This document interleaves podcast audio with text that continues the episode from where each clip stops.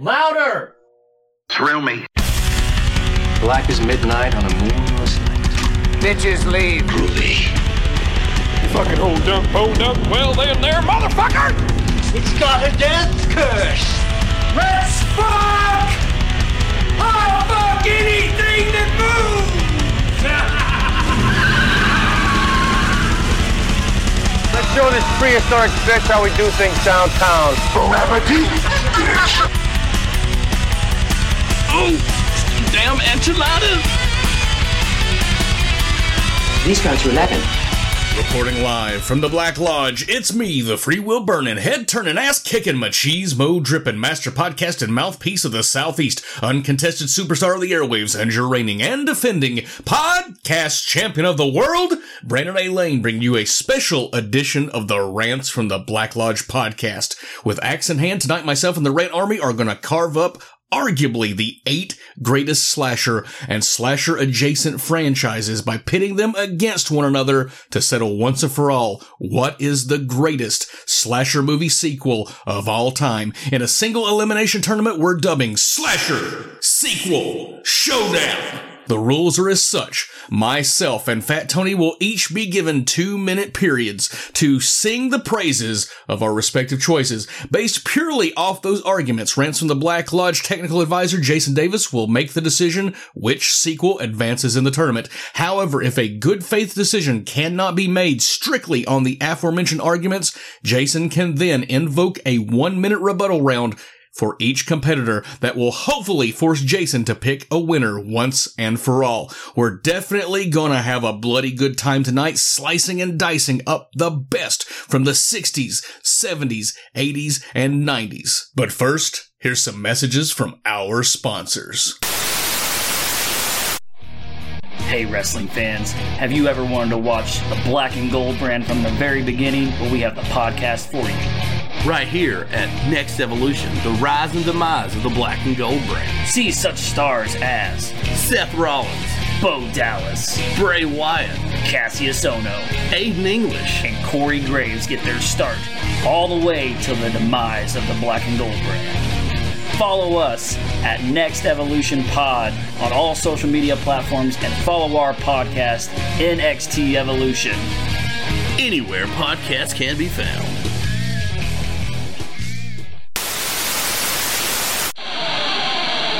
You love metal? Are you a nerd? Well, I got the podcast for you?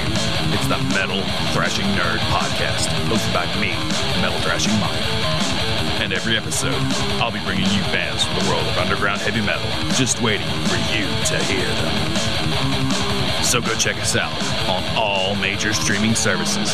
That's the Metal Thrashing Nerd Podcast. Come on down to Mask by Lance, premium Friday the 13th custom made hockey mask down there in Tennessee by Lance McKinney. Find him on Facebook and Instagram over at Mask by Lance. Go order one now, boy. Yee-hoo!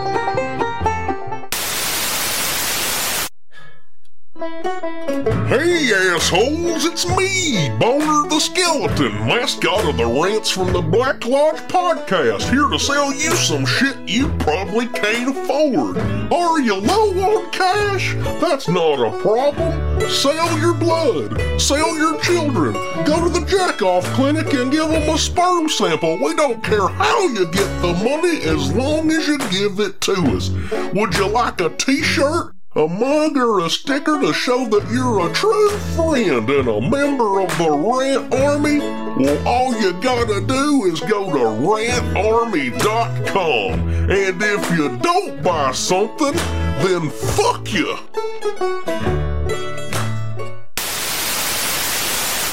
Dive into the new action packed thriller, Mr. Black. This is a story about a mafia hitman, Mr. Black, whose latest target is nothing like he's had to deal with before. Mr. Valentino is a man that's into the dark arts who calls in the Grim Reaper to kill Black. However, the spell fails to be fully successful as he is still murdered. Now, Death himself is pursuing Mr. Black relentlessly. Now, who can Black turn to for help? Who can stop a curse like this? Get Mr. Black on Amazon Books or as a digital download on Kindle. The original horror classics stand tall and continue to haunt the nightmares of countless gorehounds all around the world. But if the slasher genre is known for anything aside gratuitous nudity, questionable acting, and bukus of blood, it's known for its plethora of decade spanning sequels. So tonight we're going to put the OGs to bed and let the lesser known entries come out and play in a single elimination tournament we're dubbing Slasher Sequel Showdown, where only the greatest slasher movie sequel will be left standing. I'm your host, Brandon A. Lane, and with me tonight are a couple of ready and eager masked maniacs just itching to verbally plunge their phallic blades into your awaiting ears. Welcome once again to the Black Lodge, technical advisor to the Rant Army, Jason Davis, and the Baron of Booze, sometimes drunk, always fat, Fat Tony. I'm so glad to be back. Sorry to step on your intro, Jason. I've been trying to get here for months. COVID, pressure washing, work schedules. I had not get to come and got any guy time since August. I Let's- need this. Let's do this, boys. It's going to be off the charts. This is going to be a great podcast. I certainly hope so. Yeah, we're going to be uh, lit. well, we've already had two shots. I say we get the ball rolling, and we have our third shot in in honor to the late great Ronnie James Dio. To Dio. To Dio. La la la la.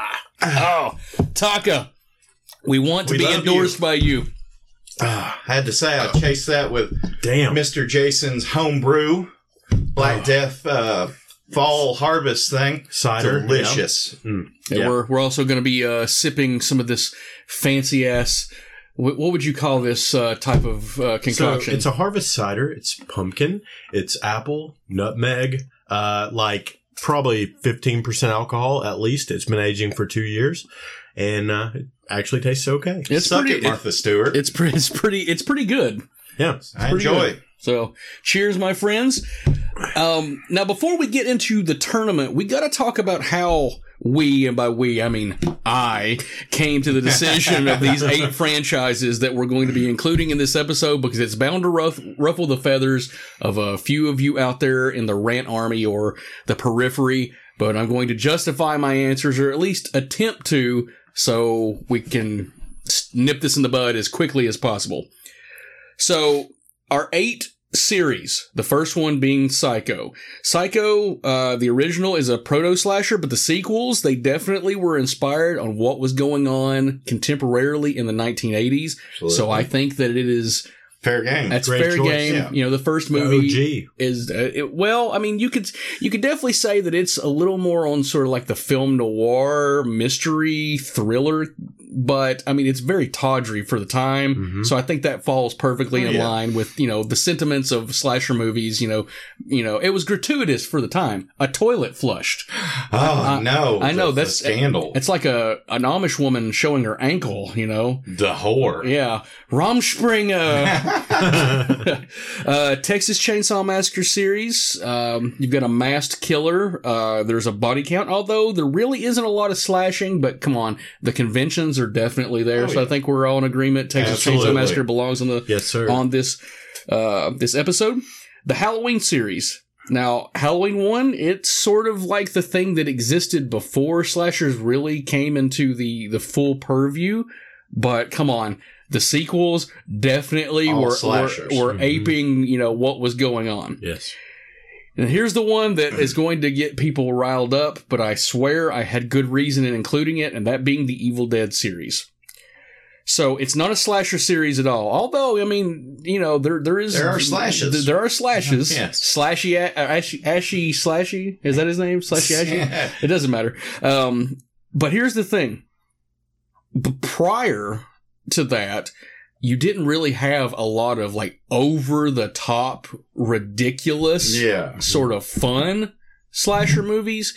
And Wes Craven will take it directly from his mouth.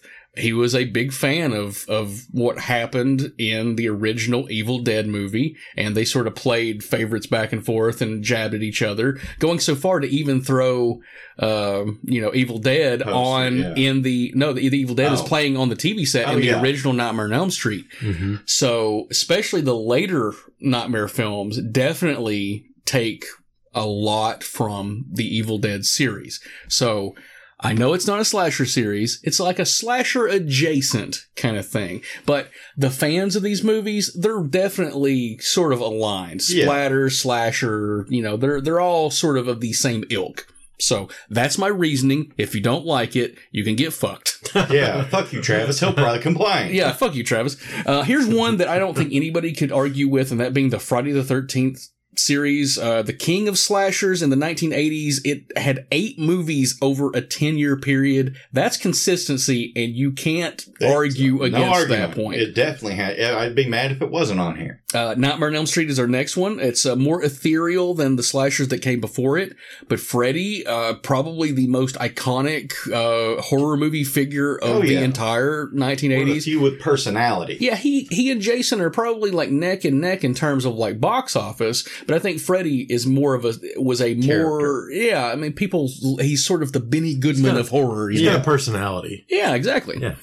Uh, the Child's Play series. Now, Chucky, ha- for my money, Chucky has the most consistent continuity, and it's still going today with the excellent Chucky television series. Yes. Um, I'm really, really loving what they're doing in the second season, and um, that may be uh, not the case for some people because a lot of people don't love the the more ridiculous entries of the film, and we'll get to that when we we talk about Child's Play in Slasher Movie Showdown or Slasher Sequel Showdown. But I, for my money. In terms of continuity, you got to put it on the list because Yeah, it, one one string of uh, successful sequels, and it's still going today. There's only one stinker in the whole bunch, and that's three. I'll just spoiler. That's not my pick. Thank you. That was not the line. There's a pick on here that's gonna piss Brandon off. Uh, and finally, uh, it's definitely not a series that I'm particularly fond of, but I would be lying that if I if I didn't include it, that it wouldn't it would be it would be an omission to be damned on the podcast, and that being the most iconic slasher series of the 1990s, the the poster child of meta slashers, Scream. Yeah, you can't see it. I'm flipping Brandon off. Scream rules. Yeah. Scream introduced a whole new generation of slashers. And, yep, uh, and look what they did with it. I'm not saying all of them did Uh, well, but the people that saw those that the other people did took it back, and now you're getting good shit like Terrifier 2, which I did get to go see in Johnson City. Totally fucking worth it. I, I've I've heard that it, it is just the most ridiculous over the top is nonsense. amazing. Well, I'm all, I'm all for schlock. I love good schlock. So they were, you know, All right, now that we've explained our entries in the tournament, I'd like for us to discuss uh, sort of quickly what the criteria is for a slasher movie, as opposed to like what you need to do in the sequel to kind of ramp it up to expectations. Now, Jason, feel free to jump in at any Sure. point, but Fat Tony, you uh, you're you are the apotheosis of this slasher uh, cinema of of our our favorite youth era. So I'd like for you to like tell me what do you think you need to do in a slasher sequel as opposed to like maybe the original entry. bigger body count, bare minimum. Bare minimum have to have bigger body count. You need to, if not changing locations, like um, you know, a lot of the first Friday the Thirteenth are all at Camp Crystal. You have to introduce new likable characters. So you're saying that every movie needs to go to New York or No, no, no. you you need to change it up a little. Even like, well, they didn't use the same camp consistently. Part four isn't really ever at the camp; it's at houses and in the woods. Yeah, yeah. So they do change it up some. Uh, if it's a slasher sequel, we've got to have more tits. That's that's that's is Absolutely. Evil Dead's is guilty of that sin because usually their tits are stop motion reanimated. Dude, that corpse just titties. gets me extra hard. That's true. Fucking Har- uh, Ray Harryhausen uh, style uh, Titties. animated titties dancing in the moonlight. That's that's great stuff, Um, man. And like you, you have to amp it. Like in the early sequels, you need to try to make a scarier movie. You need to try to make it more intense, even if you're going to fail. In later sequels, you've just got to have fun with it. you Yeah, know? it, it's definitely Don't try to make a scary sixth entry in a fucking movie right, series. Right. no. By that point, you're going more for the entertainment. Yeah. Yeah, off That's a wall. sin that Halloween was kind of guilty of. Like they all took themselves too seriously. They're they're consistently, for the most part, well made films, but they definitely had a lot less fun with their entries. Yeah. There are occasional, like, you know, you get a needle in a haystack good sequel rather than just schlocky. Yeah, yeah, But- and I would but- argue that a lot of these movies on this list are are good in the traditional sense, Yes. not not just No. in the schlocky sense. But they're definitely more on the schlocky end than they are good. But we'll talk about that as we continue on. Now, we've all been briefed on the rules and we have agreed to abide by the decision of each round. No arguing. Uh, there's going to be no one talking over top of one another. It's just going to be you have your moment, I have my moment, and we're gonna we're going to allow Jason to decide once and for all what wins and what will continue through each round. Just a very, very, very brief uh, synopsis about me. I'm a movie buff who likes horror. I'm not a horror fan who likes movies on the side. So many of these movies I saw years and years ago. So Brandon and Tony arguing these, it's going to be primarily their argument that wins the day because these movies are not fresh in my head as they are in Brandon and Tony's minds. All right, first up in the qualifying round, we have painstakingly whittled down the history of slasher films to the top eight franchises, in my opinion. So without further ado, let's kick off our qualifying round, that being the Psycho series. Now, the winner of this qualifying round will be assigned bracket number five. So let's go down our sequels. We have Psycho 2. We have Psycho 3. We have Psycho 4. And we have the Gus Van Sant directed Psycho remake. Tony, you're up first. Jason, if you'll put two minutes on the clock. Two minutes on the clock. Get ready to go, Tony, and begin. Well, obviously it's the remake. I'm just putting. I'm just that How was a dare joke. Brandon almost jumped over the table. No, uh, Psycho Two. It is the only sequel in any of these slasher series that has more than just a cash grab reason for existing. It has a unique plot, amazing acting. It is, um, you know, they're gaslighting them the whole time. They're, it's it's a revenge plot. It's a it's a twist about you know what he thinks is true. Uh, Anthony Perkins is fucking amazing in it, and it's really. I don't need my whole two minutes. I need 30 seconds. You're stupid if your choice isn't Psycho 2. But no, I'm just playing. No, it really is the cinematography, uh, certain scenes like with him doing, you actually see him doing his, uh, what's the taxidermy and like his trauma from this shit. And like he is, he is, he is actually a healed man who is, he's kind of the tragic hero of the story. And, you know, it sets it all up for failure that later down the line. And it's just fucking great. Wow. I, I yield my time.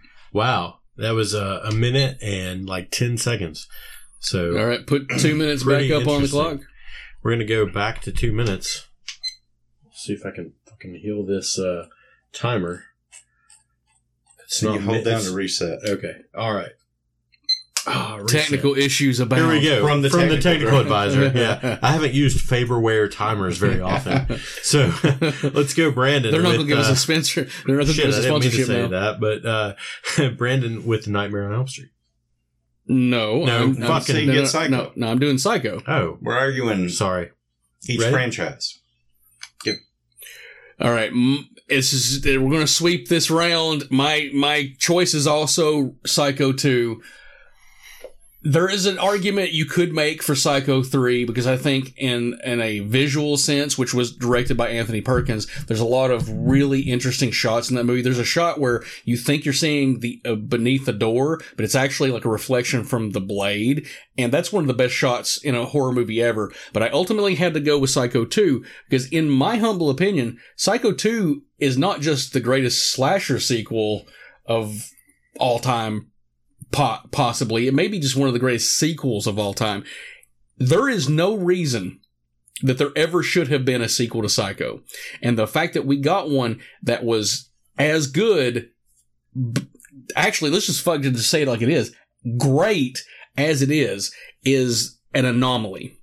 So you've got, uh, Richard Franklin, the great Richard Franklin, basically Australia's Hitchcock, who brings this cinematic delight to uh, to the masses, and he replicates all of the things that you would want, the stylistic choices of a Hitchcock movie, but you also get a little bit more of the contemporary slasher thrown in there. And yeah, they don't go as gratuitous, but I think those punches were necessary for a movie made in, you know, the 80s as opposed to a movie made in the 60s. But I just, I love this film. Uh, Anthony Hopkins is fantastic. Uh, I think he should have been nominated. I'm being flat out honest with you. I think he gave an Oscar worthy performance because you have such sympathy for him. And you don't get that in, in Psycho 3 because he's directing the movie and his attention was on the aesthetic and not on, you know, you know, his performance. So my choice is Psycho 2 and I yield my time. Wow, five seconds left. That's that may be a record. Brandon has time left. I approve. But, um, so time's up. All right, so Psycho 2 will be uh, going on for the round. If you'll write that down on our bracket there. My handwriting. over. Gotcha. I'm embarrassed by it. I'm ashamed of my handwriting. All right, qualifying round number two. This is the Texas Chainsaw Massacre series. The winner of this qualifying round will be assigned bracket number eight. All right, our sequels Texas Chainsaw Massacre 2. Leatherface, Texas Chainsaw Massacre 3, which our friend Mick Strawn worked on. And uh, I hope we're not jumping the gun, but we may be doing something at uh, Bride of Frankencon uh, regarding this film with some people involved with it. So, hint, hint, look for that down the line. Uh, Texas Chainsaw Massacre: The Next Generation, a baffling sequel that I'm hoping no one chooses. Uh, we have the 2003 Texas Chainsaw Massacre remake. We have its prequel, Texas Chainsaw Massacre: The Beginning. We have the often maligned uh, Texas Chainsaw 3D, and we have its prequel, Leatherface. Making their two films in this series called Leatherface. and then we have the most recent film that went straight to Netflix, Texas Chainsaw Massacre as opposed to the Texas Chainsaw Massacre, giving three movies called Texas Chainsaw Massacre. It's confusing. It's super confusing. All right, I'm going to be up first. If you want to put two minutes on the clock, I'm going to argue my point. All right, ready? Three, two, one, go. I had trouble choosing because there are a lot of these movies that I genuinely like. And you could probably argue that Texas Chainsaw Massacre 2003 is a better made movie. It has a better plot. Um, it's something that's going to appeal to a wider audience. But I got to go with canon. Texas Chainsaw Massacre 2 is a gonzo, uh, fun filled uh, amusement park ride. It's nonsense for the sake of nonsense. Bill Moseley as Chop Top, arguably as iconic uh, as the the killer that he's you know playing second fiddle to the great Bill Johnson as Leatherface. We have Jim Siedow coming back from the original the, the only returning cast member but then the the star of the movie we have Dennis Hopper the immortal Dennis Hopper. I'll fuck anything that moves Dennis Hopper a movie that he said was the worst piece of shit he ever worked on. And, and mind you, Dennis Hopper was in some terrible movies over the course of his career. That being said, this movie is one that like a lot of people hated, but over over time people have found its place and it, was it was ahead of its time. It's a comedy as opposed to a, a horror film where the first movie has comedic elements kind of buried under its narrative. They put the comedy up front. Tom Savini is amazing special effects. Texas Chainsaw Massacre 2 deserves uh, to be reveled with. It, it's it's just shy of perfect, but that's close enough for me. Texas Chainsaw Massacre 2 is my choice. I yield my time. 23 seconds left. So we're going to go to Anthony now with uh, two minutes and make your argument now. All right, we've always been told, we said it to ourselves, we're the flip side of the same coin. Two was almost my choice. I had to go with the 2003 remake, especially at, when I thought about what what split the difference is. I never got to see part two in the theater. It was home video. We were kids, so I could enjoy it. If I went out and made that movie my night when I wanted a Texas Chainsaw Massacre sequel, I'd have been pissed. 2003, I had no expectations. I was like, it might be tolerable. It is well acted. Fucking Army, Arlie, R. Lee Ermey. It was fucking amazing. He's, he's the breakout best thing about it. The amazing mask design, the relentless violence of the movie for especially an early 2000s theatrical release was the tone, the score. Uh, Jessica Biel could get it. Um, Whole day. that tank top. Uh, just it is a superior sequel as a horror movie. ex- It gave me what I wanted out of a horror movie experience. It's something I think three tried to do. I love three. Don't get me wrong. I, I for most part, I even kind of have like an ironic love of Next Generation, but it's very mild. I could only watch it like once, maybe every six years. All of them I enjoy. I enjoyed Leatherface, the prequel Leatherface where he's the kid and you know the whole time it's not the fat one, it's the other one. But the 2003 remake gave me that like a, adrenaline rush you want out of a slasher sequel. That's what I wanted. I like when that girl pulls a gun out of her pussy and blows her brains out. I knew the movie was starting off hard and it kept going from there. I yield my time. All right. All right, Jason. Now you have been given the given the unfortunate task of choosing uh, either between Texas Chainsaw Massacre two or the 2003 Texas Chainsaw Massacre remake. Um, the floor is yours.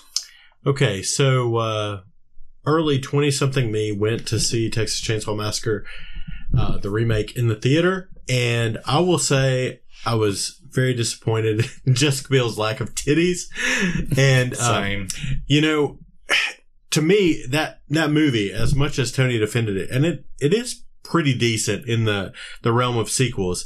It seemed to go in circles. It was like they were running away. They were coming back. They were running, like, it was very cyclical and, Teen, uh, Texas Chainsaw Massacre 2, for some reason, it is just such a different beast, but the epitome of what a sequel should be pokes fun at itself. It's, it's amazing. I'm going to go with Texas Chainsaw Massacre 2. I'm not mad about it. It was my close second. So, I mean, I totally get that, but All right, we'll add that on onto He our our bracket, and we'll move on to our next round. And just for the record, I I love the remake of Texas Yeah. Chainsaw Massacre. It's probably the greatest slasher remake.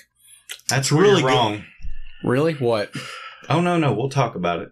Oh. Oh, oh, no, oh, no. Yeah. he's going to piss you the fuck off. I think I think we're about Yep. to have this conversation. Uh, gonna be a again, war. It's Gonna not be the first here. time. All right, our our next round, this is qualifying round number three, is going to be focusing on the Evil Dead series. The winner of this qualifying round will be assigned bracket number three. Our sequels include Evil Dead 2, Dead by Dawn, Dead by Dawn, Funny as soul. Army of Darkness, and 2013's Evil Dead. Now, there's also been three seasons of an excellent TV series and an upcoming film called Evil Dead Rise, but we're not going to include those in our rankings uh, because TV show that's just too much ground to cover in an argument, and the new movie hasn't come out, so we don't know if it's good or bad. Tony, you got the floor. Put two minutes on the clock, Jason. Two minutes on the clock. And let's see, reset. Okay. And Tony, three, two, one. 2013 Evil Dead remake by a mile. I love the Three Stooges style of uh, Army of Darkness, the Gonzo, not even trying to be scary. I love the kind of scary, way over the top horror of two. But this movie hit me in the fucking mouth. I was not expecting to even like it, let alone love it. Let the explicit gore, practical gore effects, lightly used with, you know, a little CGI when needed. Talk about slasher. It is the, the fucking electric bread slicer. Oh God, that shit. And it goes gonzo like the sequels at the end when she cuts off her fucking hand and fighting the dead fucking zombie thing and the raining blood and the relentlessly overwhelmingly oppressive tone that kind of match like the first, the first one still has over the top, you know, kind of, kind of, it's not very comedic. There's little touches. This one fucking, it's, it's raping your eyeballs with horror that keeps getting worse and worse. And then out of nowhere, you think the hero is, no, he dies the person originally possessed goes through the exorcism ritual, ritual successfully and then has to fight the final boss demon. The only letdown of the movie that it would, the design could have been better, but fucking in a raining blood with a severed hand. it's- a fucking masterpiece. And, uh, uh, miles away from the entertainment factor I got from the others that I love. I still got 20 seconds. No, those, the others can't be touched. They should be like separate, especially Army of Darkness, cause it's, it's, it's a Marx Brothers cartoon. This one is eye raping horror at its finest. Done. Nice. Four seconds to go. And we'll go to Brandon with Evil Dead. What is your uh, what is your pick? Am I am I time going? No, not yet. Ready? Yeah. And three, two, one, go. All right.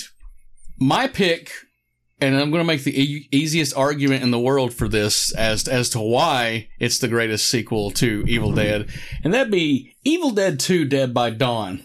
Your mo- your movie. I'm not going to argue against your movie too much. It is everything uh, a sequel or a you know a reboot to Evil Dead should be. But even though it has a cameo, it lacks the most important component to what makes Evil Dead Evil Dead, and that be Bruce Campbell in the role that he made famous, Ashley J. Williams.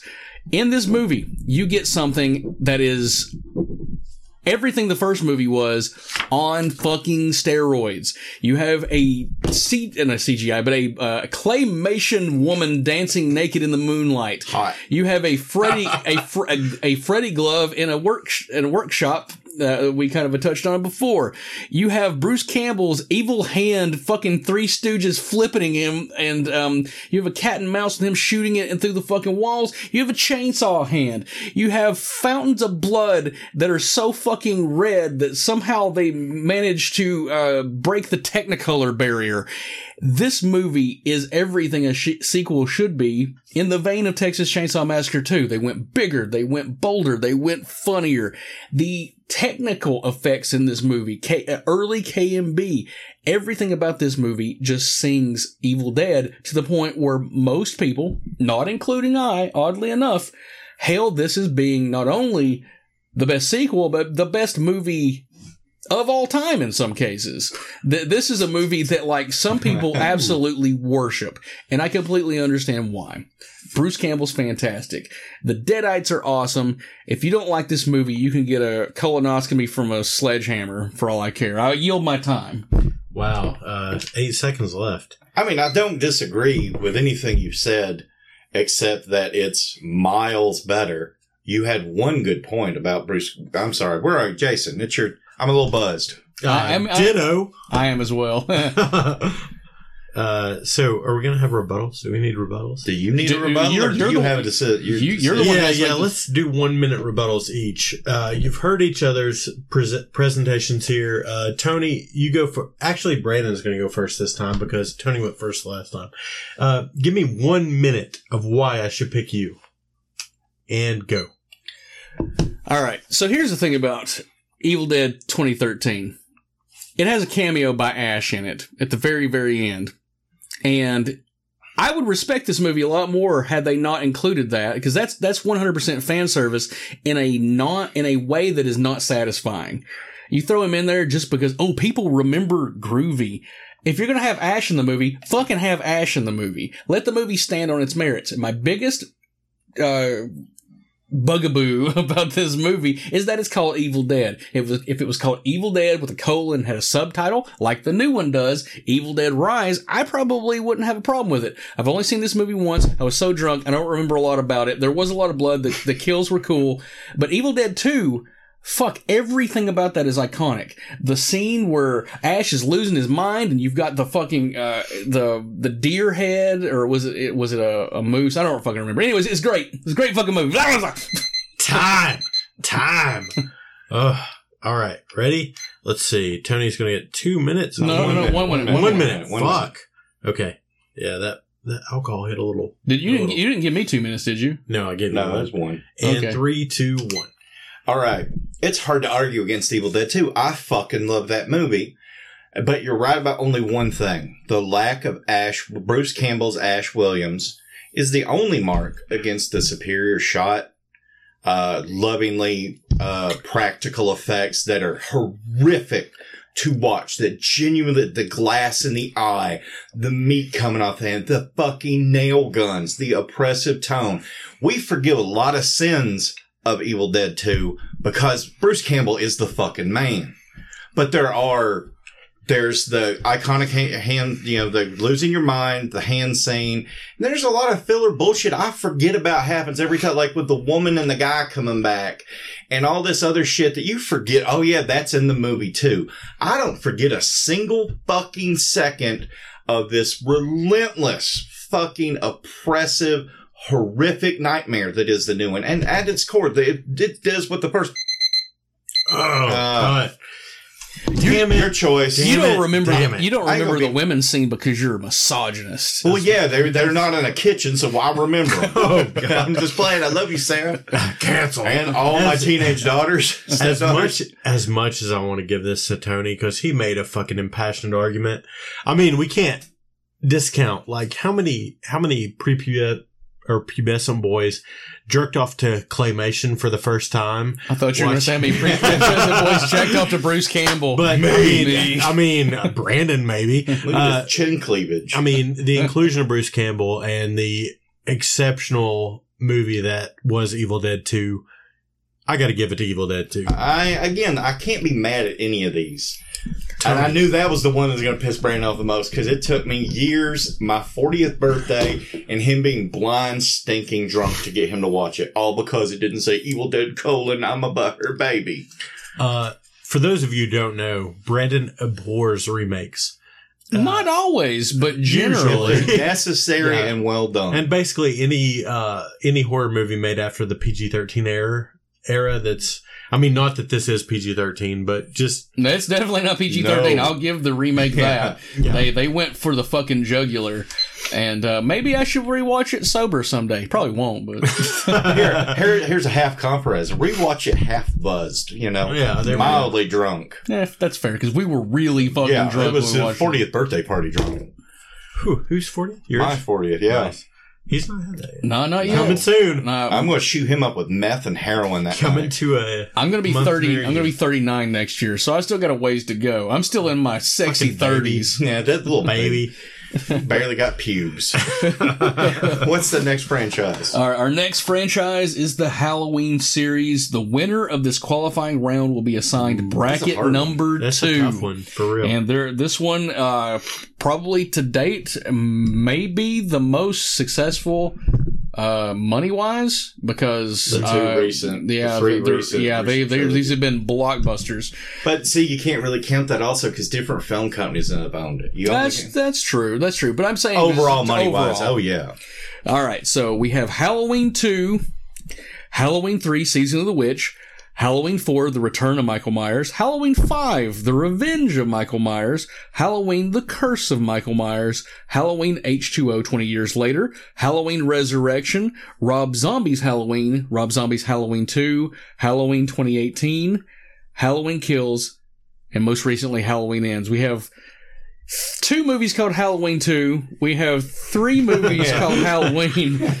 oh, it's it's uh, a whole bunch of bullshit. But I, I'm going to start. it's like a choose your own adventure though. You could watch the Laurie Strode, the Curse of the Thorn. I mean, it's fun. It, it is more interesting in that way. You can watch Uh, the obvious best one, Resurrection, over Fuck, and over get- and over. Oh, just like, How dare you? How how dare you ape the sentiments of Travis Laster? Dude, I, he almost wrecked my car at the end of the because he'd sold that joke so well. He's like, "This is the first time I've ever seen it Love you, Travis. in my years." I almost wrecked my car. I laughed so hard. So fuck you again, Travis, for being funny. All right, I'm I'm going to be starting this round out. Put two minutes on the clock. Two minutes are on the clock and go. 1981, the banner year for slasher films, where you had uh, Friday the 13th Part 2, The Burning, The Prowler, Evil Dead Part 1. Like, I mean, you, you, so many horror films came out in that year. And Universal realizing, like, wait a minute. We can snatch up the rights for Michael Myers and make a fucking mint.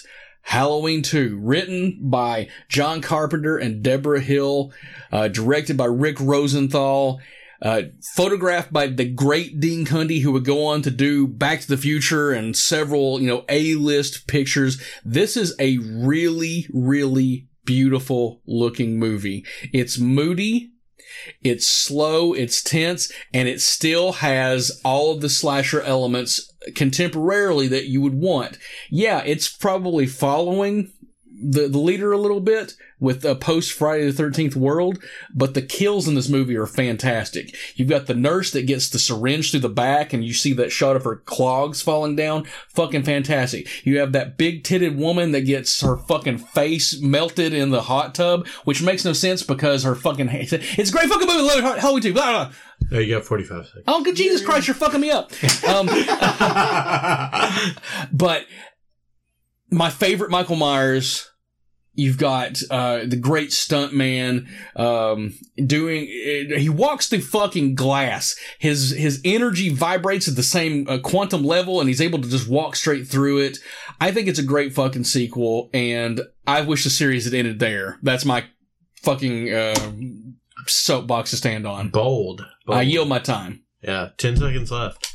So, uh, we're going to go to Tony with two minutes. What's your choice, Tony?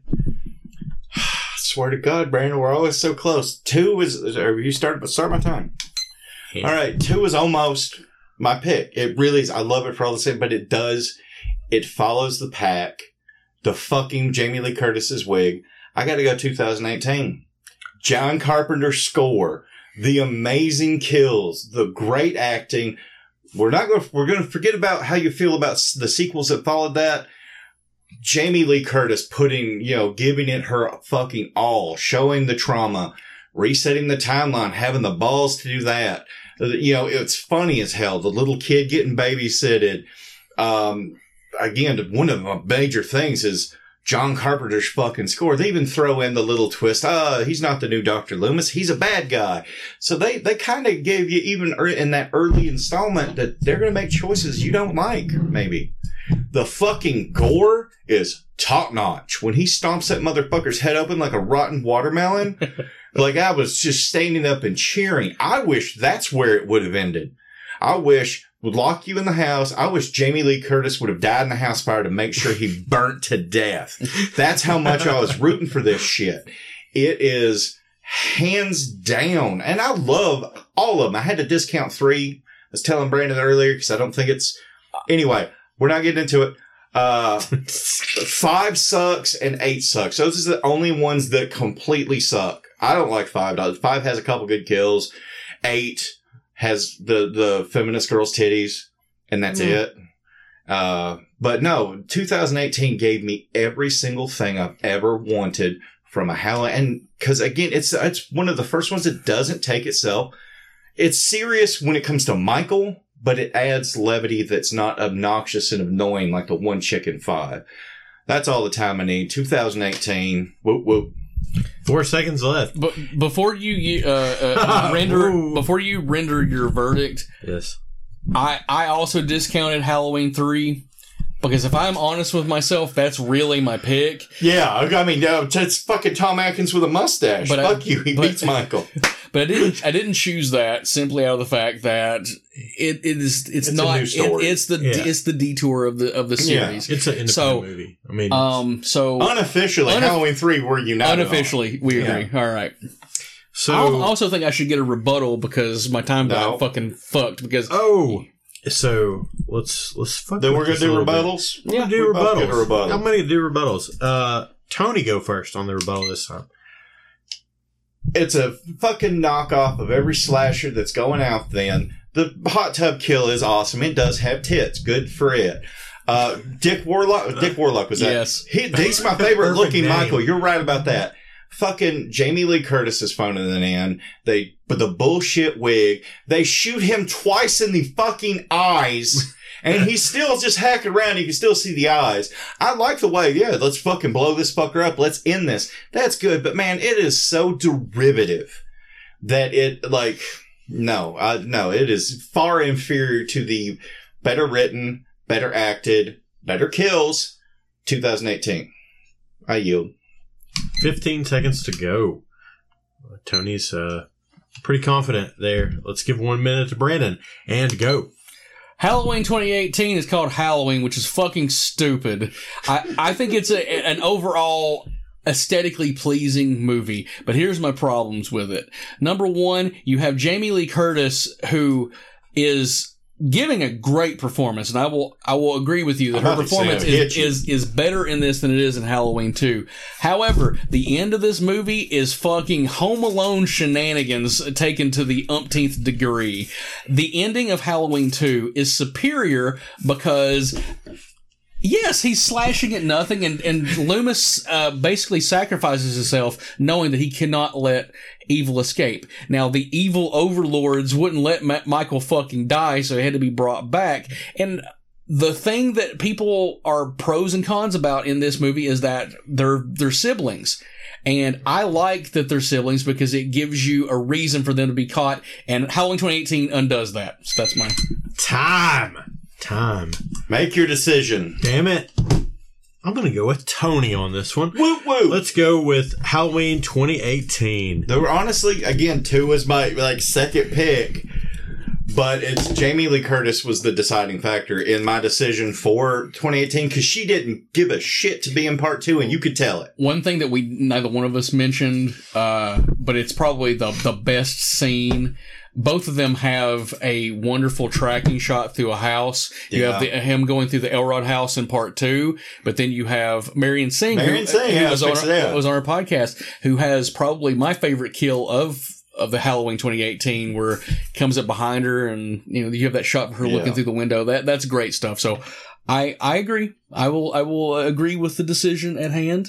Um, you know, it's it is like a choose your own adventure, and if you want, uh, you know, Grambo, Grandma Rambo, then, then, then Halloween 2018 is the best choice. I, I need to sit in when you and Eddie talk about uh, Halloween ends because I've got some thoughts that you're just going to eat him up. I don't. I I'm I'm still processing Halloween ends. I'm still processing it. All right, up next, qualifying round number five, we have the Friday the Thirteenth series. Ooh, The We're win- either going to agree or completely Goat. like we know what we like. The winner of this qualifying round will be assigned bracket position number one, the number one seed. All right, so we've got Friday the 13th, part two, which may or may not be coming up on a future episode in uh, whenever a Friday the 13th comes up. Check your calendars, you'll be able to wither that down. We also have Friday the 13th, part three in 3D. Friday the 13th, the final chapter. Friday the 13th, 5, a new beginning. Friday the 13th, part 6, Jason lives. Friday the 13th, part 7, the new blood. Friday the 13th, part 8, Jason takes Manhattan. Then we move on to the new line era, Jason goes to hell, the final Friday. Jason X, Freddy vs. Jason. And we have the remake from 2009, just simply called Friday the 13th. Tony, you're up first. Put two minutes on the clock, Jason. Two minutes on the clock. And ready, Tony, and go. The 13th, part six, Jason lives. I had to. It goes back and forth between four, but I think us actually doing that episode with Fat Fuck Scott, miss you. Sorry, you're in the frozen wasteland of Ohio. uh, sold it. It just has a better atmosphere, awesome kills. It does the sequel thing where, okay, we're at part six now. We're going to mock James Bond's opening moves and does the gun barrel slash opening, uh, the funny kills. It's, um, she doesn't show her tits, but she's like my hottest, like my favorite side girl, the sheriff's daughter. Like it's just, it's overall. I, I part of me, I almost went with Jason Goes to Hell because I talked myself up. I rewatched little pieces, and it just tries so much weird, different shit. But I had to go six, six, and that's I saw that very young. And when he goes into the water after Tom Matthews, and he just sinks under, it's scary as shit. And that's one thing that made me mad about the Freddy versus Jason. He's scared of water. Fuck you. He's always in water. but no, six is just balls out gonzo from second one on screen to the very fucking end. I yield my time. I can't. I'm correct. Fuck, 45 seconds left. And Oh, what? you yield your I'll time. use three seconds of that to be like, if Brandon doesn't pick one, he's going to go with the other, and I also have no argument against it. Awesome. Put two minutes on the clock. Two minutes on the clock. And Brandon Lane, go. My choice is Friday the 13th, the final chapter. And to use No a argument. phrase 100% against my competitor here, Friday the 13th, the final chapter is the apotheosis of what a slasher sequel should be. You have a fully realized Jason. This is the last time, in my opinion, Jason was genuinely scary. Now, yeah, maybe there are moments throughout the series where he has scary moments, but this is the last time where he was a f- formative uh, foe and not a uh, over the top, you know, killing machine. You have a child in danger. That adds stakes to the movie. And yeah, there are elements of that in part six, but you know for a fact they're not going to kill a kid and, and, and Jason lives. But you, you think, well, maybe they'll kill Corey Feldman in this movie. Just maybe. He tries. He fucking, he does fucking try. Um, you've got a great cast. The nudity is good. It's not top notch nudity. It's not part five, but it is definitely along the better lines. You have really good acting. Joseph Zito, I'm just to say it for, for sake. I think that, uh, four, six and, and crucify me as you will, part eight are the best looking movies of the entire series. But here's the reason why part four, the final chapter is the best. This movie is the last time Jason was scary. And they gave you everything you could possibly want. They killed the character definitively. And po- post this point, it's almost a different fucking character. You have ch- uh, children and teens, uh, uh, both being terrorized. The kills are awesome. Um, so I, I, think this movie just it stands above the rest as being the best scary horror film of the entire series. I yield my time. Yeah, I can't wow. argue. I'm not going to argue any point. It's like uh, only a fraction for me below. So you're. Give, give us a rebuttal. Come on, give us a rebuttal. Oh, I'm going to give you, you a, rebuttal. a solid. I'm going to give you a rebuttal, even though I don't want to talk shit on part four. Though. be That's some argument here. Uh, so you go, Tony. You got one. All minute. right. I agree with all that. Ted White is fucking amazing. That's the best, the one of the best, uh, Jason intimidating physical threat acting things in any slasher movie. When he's busting through this wall, I, am not saying any, there's nothing wrong with the movie. Fucking, it has the dance, but it's still part four. It's still, it's not scary. I mean, it's the last time they attempted to do a scary Jason. I was never, ever, when I saw that, scared ever.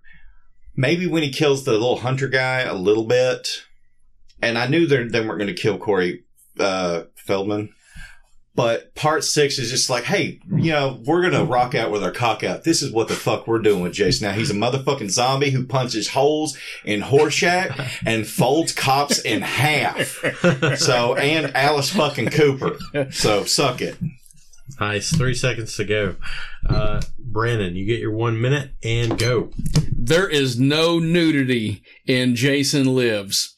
And to, and to say that it is the greatest of a slasher s- sequel, you stated it earlier. A slasher sequel has to have nudity in Exceptions to every rule. it. And Tom McLoughlin was smart in not including nudity. That way he could get away with more kills in the movie. But the kills are a little more cartoony. Now there there are some effective kills throughout the movie. Don't get me wrong, but the kills in fucking part four, in particularly when you see a sh- shaved head Corey Feldman just walloping the dead body of Jason and his head slides down that fucking thing. That is the teetotal best fucking kill uh, of maybe ever in slasher movies. I I, I put it up there with uh, the Hindenburg disaster is just memorable. Slasher, yeah. I yield my time. Four seconds left. The That's face amazing. slide's not even as good as the chopped in half chicken. Jason goes to hell. The the franchise itself has better kills. So anyway, you, it's up to you. I'm fine either way because they're both amazing masterpiece movies, and I have no. Brandon gets the nod in this one. I mean, Corey Feldman. This this is all bias referee in a way. I mean, bias referee over Oh, here. you- His you've got the you've got the voice of Copper from Fox and the Hound. He's at peril. You're, He's- you're making me want to change my fucking He's- my fucking argument. He's going to be killed. I mean, there's something about uh, the final chapter that just goes. D- Don't get me wrong. I love part six. Yeah, I And love and part four. I'm I, fine. I think that it, it is overall a better, more enjoyable movie. So I mean, really, you throw a dart. There was one- no wrong answer. to that. either one of these. There were only two right answers. Well, but I still stand by the fact there You should got have been the nudity. There should have been been. nudity. I'd love Yeah, to seen at least one I titty mean, from the sheriff's Come daughter, Come on. or even the chick the metalhead bangs in the fucking trailer. That would have been fine.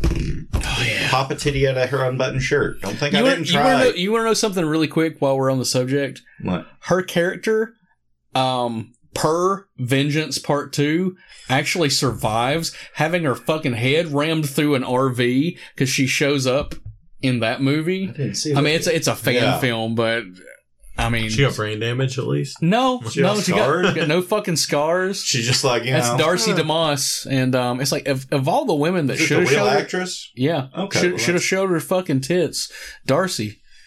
Anybody named Darcy, Anybody named Darcy. anybody named Darcy, show your fucking tits. I'm getting really fucking buzzed right now. Yeah. Um, all right, we're gonna move on to our Tits. qualifying round number six. We have a Nightmare on Elm Street, the series uh, most associated with you know the glory days of MTV and the, the entirety of the 1980s. This winner of this qualifying round will be assigned bracket number seven. We have Nightmare on Elm Street Part Two, Freddy's Revenge, Nightmare on Elm Street Three, Dream Warriors, Nightmare on Elm Street Four of the Dream Master, Nightmare on Elm Street Five. The Dream Child is that what it's Dream called? Child, yeah. I left the colon off because you could tell I didn't give a fuck. Yeah, five, nobody's gonna pick five. Freddy's Dead, The Final Nightmare, Wes Craven's The New Nightmare, Freddy vs. Jason, and Nightmare on Elm Street 2010. This is actually the one, uh, the one point between it and Friday the 13th where we both, we have Freddy vs. Jason that could be the, Either. the best Yeah. of either Yeah. series. So, I mean, I'm not, I don't want to jump the gun, but I mean, Armor it's a possibility. Uh, I'm going to start this round off, All put right. two minutes on the clock. All right, and three, two, one. cooler heads and more obje- objectionable people would probably choose Dream Warriors. And I can't necessarily argue against the reasons as to the why because it's the definitive incarnation of what people think Freddy is. You know, the clown, uh, popping wisecracks and all that. But I had to go with what I've already stated on the podcast. My favorite of the entire series, including the original, is Nightmare on Elm Street 2 Freddy's Revenge. Not only do I think it's one of the best episodes we've ever done on this podcast, I love how Freddy looks. Kevin Yagher giving Freddy, I mean, a genuinely scary visage. And Robert Englund in this movie is so unrelentingly evil.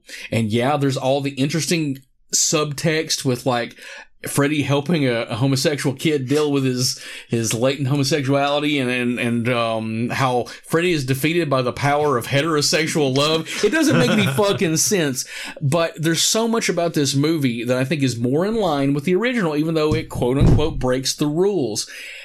The Wes Craven incarnation of Freddy is the dark, sadistic, and um, he's the gallows humor plays a part, but much less.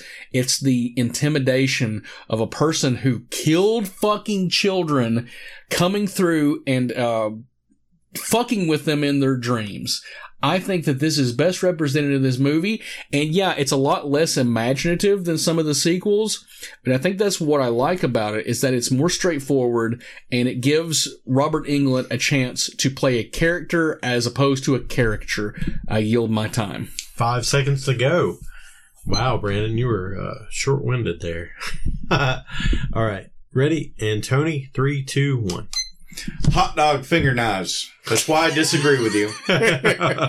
Uh, but I do love. I agree with all everything you said about it. But uh, great elements hide glaring flaws in the movie. Lane kills, no nudity. Part three is the obvious correct answer of all the sequels of any horror movie franchise, except arguably Part four and uh, Friday the Thirteenth. It is the definitive sequel. You raise the stakes. You put these kids in isolation. Uh, they change. It does my rules. It has more nudity.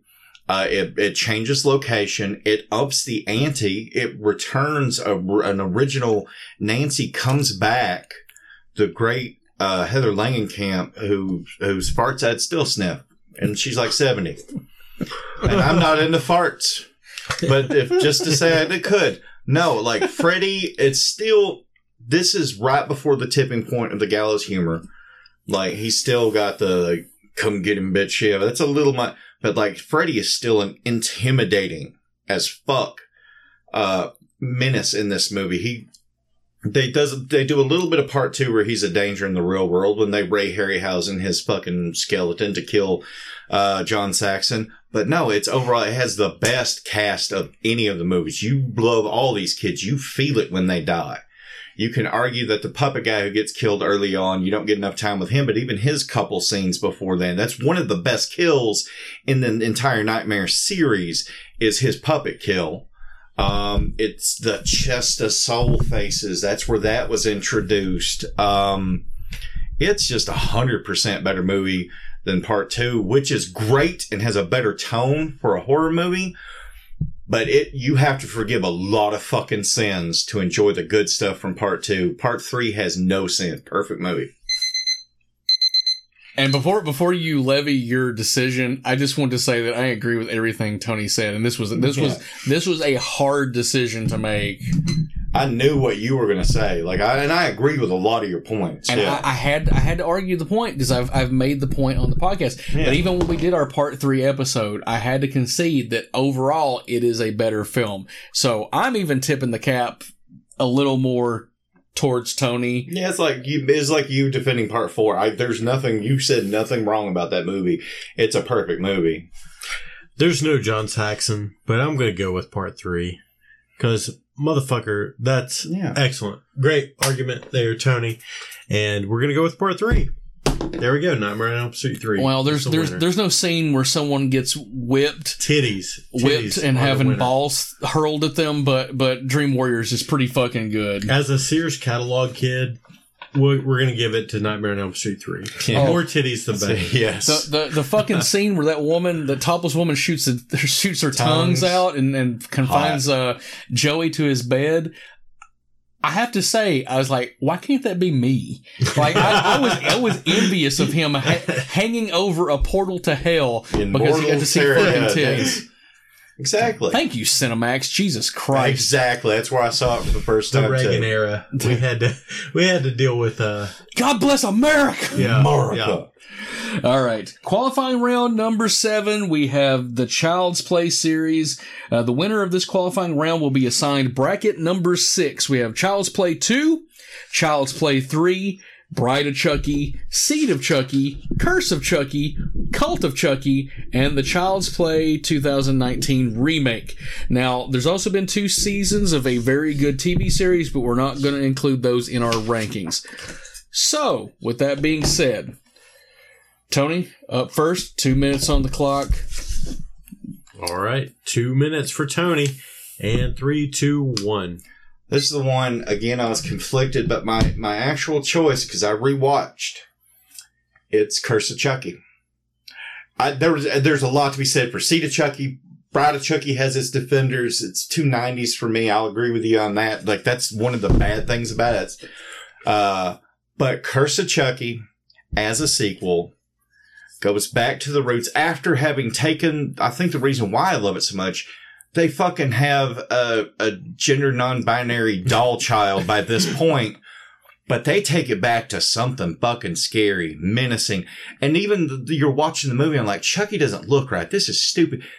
It's covering the fucking scars from the still continuing the continuity. And when he looks at that little girl, she's like, I'm scared. And he laughs. He's like, you fucking should be. That sent chills up my motherfucking spine. And the reason for it is so petty that he's already responsible for this girl being fucking paralyzed. And the fact that it's the actor Brad Dourif's daughter playing her is so fucking great.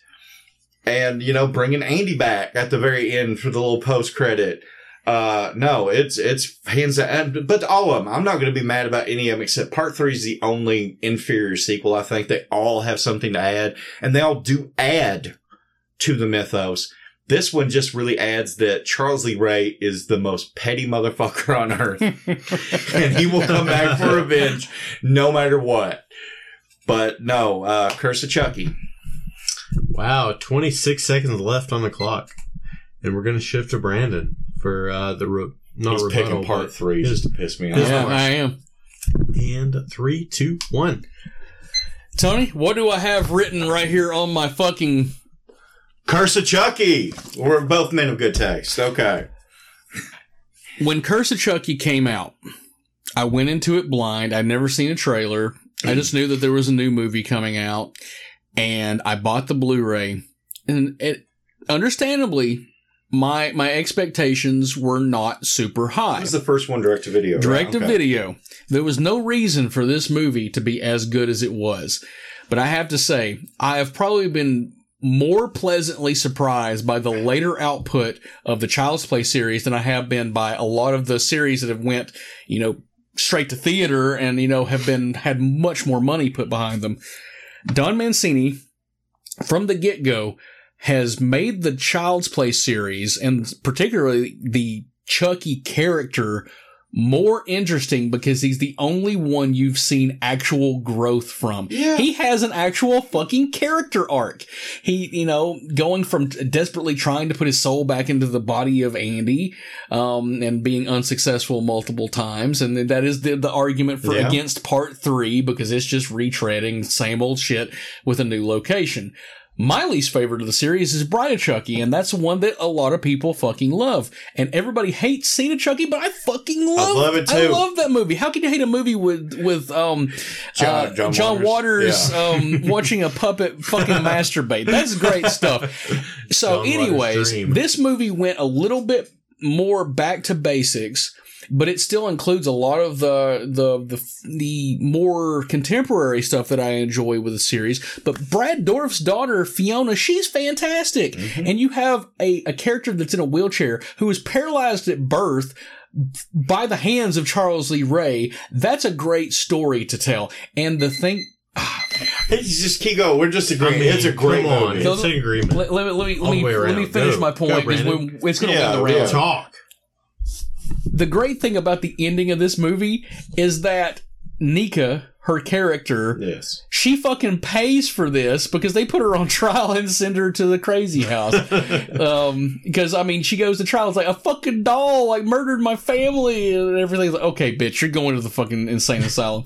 So I, I love that this movie had a downer ending. It put, uh, Child's Play back or the Chucky series back on track.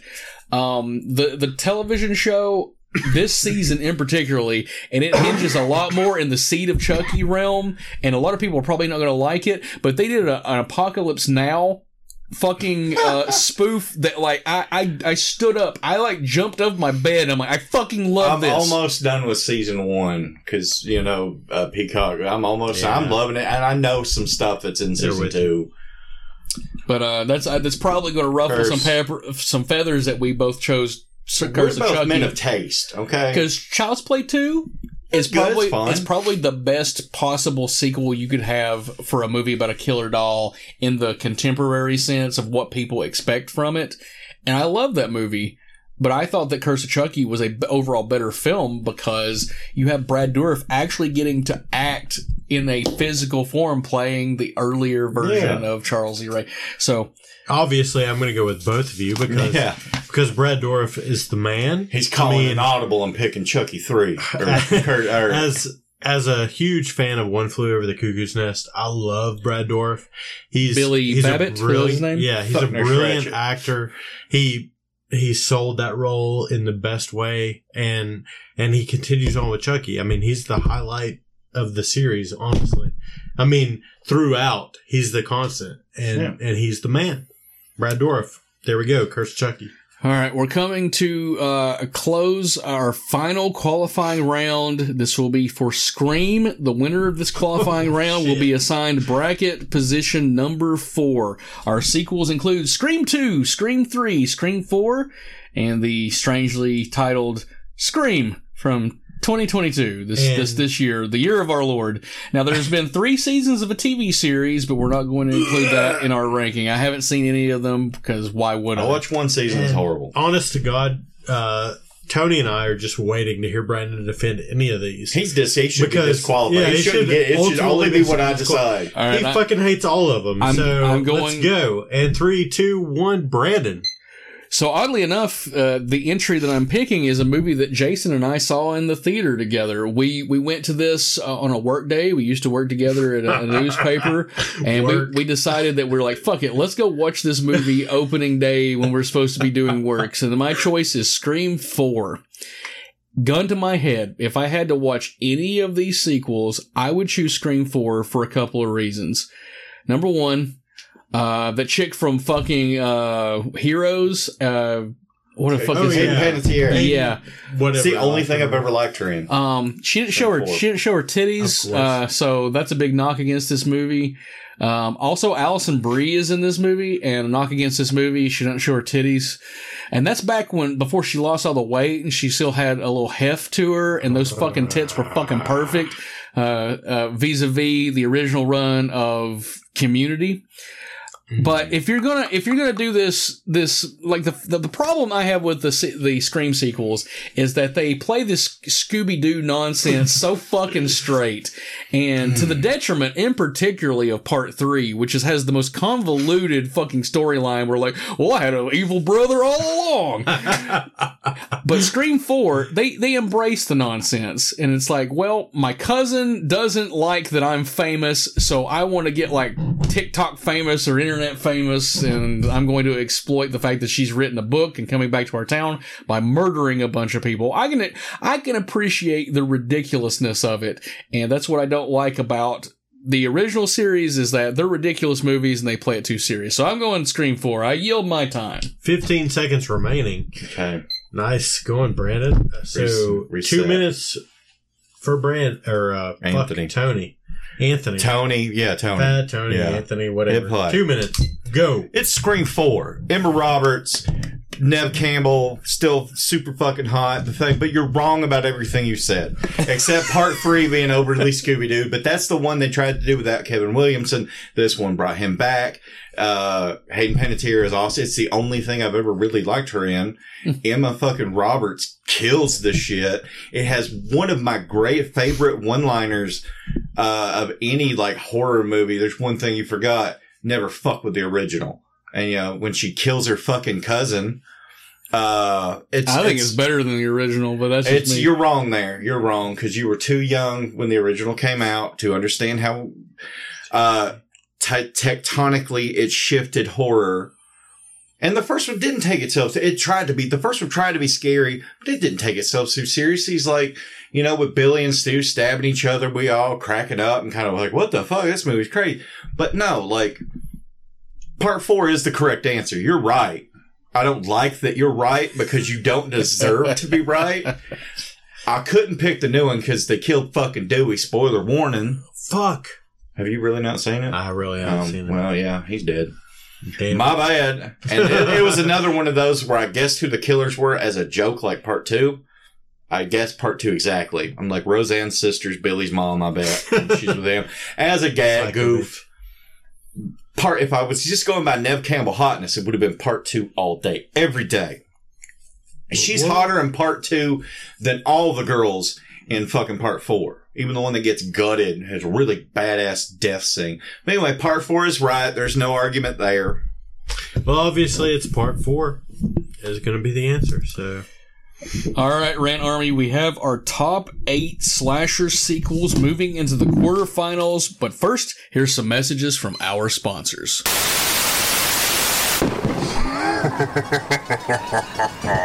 Don't miss the Scream Queen Shockathon Horror Convention coming to Manchester, Tennessee on Saturday, February 18th. Guests include Candyman and Nightmare Elm Street production designer Meg Strawn, Truth or Dare director Tim Ritter, Scream Queens Rebecca Reinhardt from The Embalmers, and Lane Huntington from Shark Exorcist, Gorotica and Gore Horde director Hugh Gallagher, Cannibal Hookers and Demon Queen director Donald Farmer, plus many more surprises to come.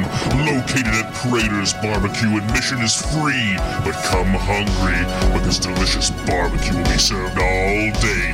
Plus, there's an open bar if you're over 21. Don't miss the Horror Fan event of 2023, the Scream Queen Shockathon. Exit 110 off Interstate 24 and you're there. For more information, find Scream Queen Shockathon on Facebook.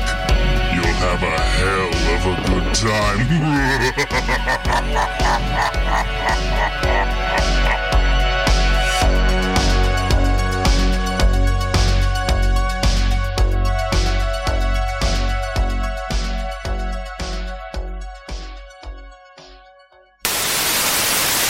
All right, Rant Army, it's down to eight movies, but only four can advance to the semifinals. Match number one, we've got Friday the 13th, the final chapter, going up against Evil Dead 2. I'm going to be starting off this round. Jason, if you'll throw two minutes up on the clock. Two minutes locked in. And Brandon goes in three, two, one. This is hard. This is very hard because these are both movies that I I would pit against like any anybody's choices for any any genre any time. They're both all, two all time classics, and I think if you were to hold a gun to your average person's head, they might choose Evil Dead 2. However, I have to go with my heart. Friday the 13th was my favorite series growing up. And if you look around here in the Black Lodge, it is well represented uh, equally with Ghostbusters as is my favorite thing on the planet. So I'm going to have to go with Friday the 13th, the final chapter. And even though the title is misleading, by fuck ton. It was the final chapter of Human Jason. From this point on, you know, you've got part five with uh, an imposter, which is its own whole can of worms, and part six and beyond, where you've got unstoppable killing machine, zombie Jason. But Friday the 13th, part four, I think is a better movie across the board than Evil Dead 2. Um, it's probably not as entertaining to like to somebody you put in just if you just put uh, a human being in front of the TV and said which of these two movies do you enjoy. But if you're looking at this strictly from a horror movie sense, Friday the 13th 4 is scarier. It's more serious. The kills are all memorable, and Evil Dead 2 is a more comedic movie. The Bruce Campbell is fantastic, but I'm going to have to put my sole ownership in which movie should advance in this tournament to Friday the 13th, the final chapter. I yield my time. 17 seconds left on the clock, and we're going to go to Tony. Tony, uh, your choice. I agree for many of the same reasons. It's it's the final chapter. Uh, as I've said about part two, the amazing Bruce Campbell and amazing highlight scenes cover up a lot of the rougher spots. Part four of Friday the Thirteenth is one of the greatest movie horror movie sequels. You're right. Ted White's relentless. I this is what gets me pissed off and like Jason doesn't run. Yeah, that motherfucker runs in three and four. I can't really think of a running scene in two, but no, he, he runs in part two. yeah, I'm sure. But uh, it's it's overall like you have the Doublemint twins titties. You have uh, you have real titties to jerk off to, not just stop motion ones. uh, so that automatically wins. but no, for all the same, I love like what you said. It's super entertaining. Evil Dead Two is super entertaining, super gonzo, over the top craziness. That is, you know, even calling it a part two, it's almost like a reboot quel. They all are. Every every sub, subsequent sequel has been kind of like, well, yeah, well, I know it said this in the last one, but we're doing this one and this one because you know it ends with him in medieval times being hailed as the king, and, and at the end of part two and in part three, he's a slave first and has to kill a fucking deadite and give his speech about his boomstick, which was one of Bruce Campbell's best things. But no, part four across the board is the superior sequel and should progress. Yeah. I yield my time. I don't. We agree. 25 seconds left. It, there's no question. Friday 4, uh, it's, it's, that's it. Yeah. I mean, Friday, Friday 4. 4, That's man. the answer. So, uh, yeah. All right, uh, advancing will be Friday 13th. Uh, if you'll put that down on there, we'll, we'll, Gotcha. continue on. Match number two, and I think this one is going to be uh, hotly contested. I can already, I can already hear the, the comment section below getting No. uh, heatedly debated as well. We have Psycho 2 going up against Dream Warriors. Tony, you're up first. And two minutes. Go, Tony. It's Nightmare 3. I mean, you knew I was going to pick it. Is it as well acted and well directed as Psycho 2? No, it's not. Is it more imaginative, balls to the wall fun, still kind of menacingly scary, uh, more uh, pacing wise consistent? Uh, it's it's the epitome of everything that a good 80s horror movie slasher sequel could be amplified. I would fig- I, it is a better sequel to the original than Friday 4 is to the original Friday. It defined the character. Part 4 is a really good entry, but not a character defining entry.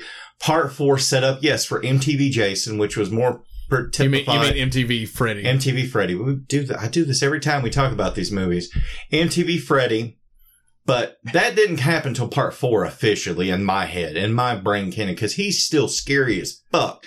In three, menacing as fuck, aggressive as fuck, and a little less lighthearted.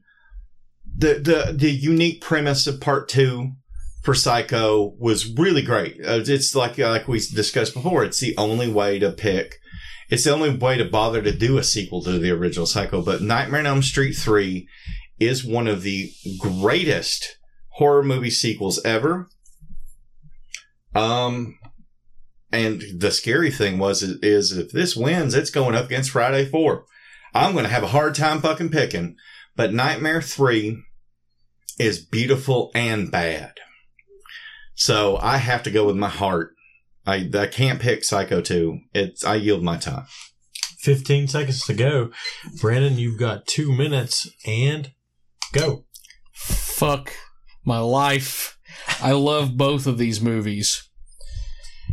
And per the criteria of this tournament, Dream Warriors is the runaway decision. However, just for the sake of playing devil's advocate, I'm going to argue for Psycho 2, and here's why. When you have a movie like Nightmare on Elm Street, which lends itself to being able to sequelize your character, eventually you're going to hit a great sequel. I, I think that's just uh, more more of a possibility than it ever was with a with a sequel for Norman Bates. This is a really cut and dry story, and they flip it on its head. You have your killer who is now the protagonist of the story and he's being antagonized by protagonists from the first movie, Lila Crane, who basically wants to provoke him into doing something so he goes back because her sister was fucking murdered. So there are no real straight ahead villains even like like Lila Crane I mean she's the antagonist of the film but she's the one who has a justifiable reason for doing what she does. And then you have Meg Tilly playing Lila Crane's daughter who is kind of thrust in the middle of this and she kind of falls in love with the the heart that Norm Bates has. And you get a wonderful crescendo where the the fucking house of cards falls in on itself and then by the end of the movie everything resets norman's fucking crazy again uh, mrs spool who you find out who is immediately retconned in the next movie as being his mother turns out to be his mother and he fucking hits her with a shovel I love how he just wrote down the winner in the bracket. Forty Yeah. seconds left on the clock. It was a good argument. You are you are correct. Nightmare on Elm Street was very fucking sound off jesus christ meant to be sequelized. Psycho was not. Uh, We discussed earlier before recording the sequels to the books are fucking bananas and basically middle fingers to Hollywood for the making the first one movie. And it is a good argument. listen i knew i was going to lose Oh no, yeah, as you like that was if that would have won, I would have left. I would have I maybe hit Jason. I don't know this man. He's a good guy. I don't want to hit anybody. But yeah, he's like 40 seconds of the clock. He's just like Nightmare on Elm Street 3 in the winner bracket. But I you, I do I want to say mad respect for your argument. Good job. Well, thank you. I, I appreciate it. I knew I was going into a, a losing argument there, but I I genuinely love Psycho 2. Yeah, I it's a great I- movie. I- It's I fucking think it's, great. it legitimately is one As- of the greatest sequels ever As made. a movie in general, taking it out of its specified genre, it's a better movie than Nightmare on Elm Street 3. It's better acted, better directing. Better, it's considerably less fun than it's a Nightmare lot less fun, but it's a great, best, better serious movie. Like it still managed to be, even though the premise is is kind of balls out crazy too. It's a great series. Anyway, good as job. much as I love Norman Bates and as much as I love Anthony Perkins, there's no doubt Nightmare on Elm Street 3 in the uh, slasher sequel showdown. That's gonna go. Yeah, it- because that is a slasher by definition. It it meets all the criteria. Yeah, Norman Elm Bates doesn't even slash. He hits with a shovel. Yeah. So it's not a slasher at all. It should be disqualified. They're More- more slashing in the movie. It's just not by Hor- more, Norman. No. more realistic, maybe. But yeah, well, th- yes, but but Yeah. Nightmare on Elm Street three, the clear victor in this. I'm not even mad about it. Yeah, I know. Yeah, I'm I not even mad about appreciate you having to put in, argue the impossible, knowing it was impossible, and still doing a pretty good job of arguing it. All right. Our third matchup in the quarter final round is Halloween 2018 going up against Scream 4. I'll be starting off this round. Jason, two minutes on the clock. Two minutes on the clock and go. Well, this should come to no shock of what movie I'm going to be picking, but I'm going to be picking Halloween 2018 as opposed to Scream 4. I think Halloween 2018 was a really smart decision because of all the slasher movie franchises, with the exception of maybe Texas Chainsaw Massacre, mm-hmm. Halloween has the most confusing continuity out of all of them. You have one and two, pretty solid continuity. Then they make part three, which is just like a, wonderful detour of all the movies that came before it. Fo- four, five, and Curse. You know, still in that uh, continuity, but removing the main your main protagonist and giving you a new one. And people love those movies, and I can, for the most part, understand why. Even though I think oh, really only one of them is actually a good movie. Four. Far four, yes. Yeah. Um, then you have uh, the movies that disregard uh, part three through six. You know, with uh, H2O, which I think is a really overrated movie, albeit with a fantastic ending. And then you have Resurrection, which is one of the worst movies ever made.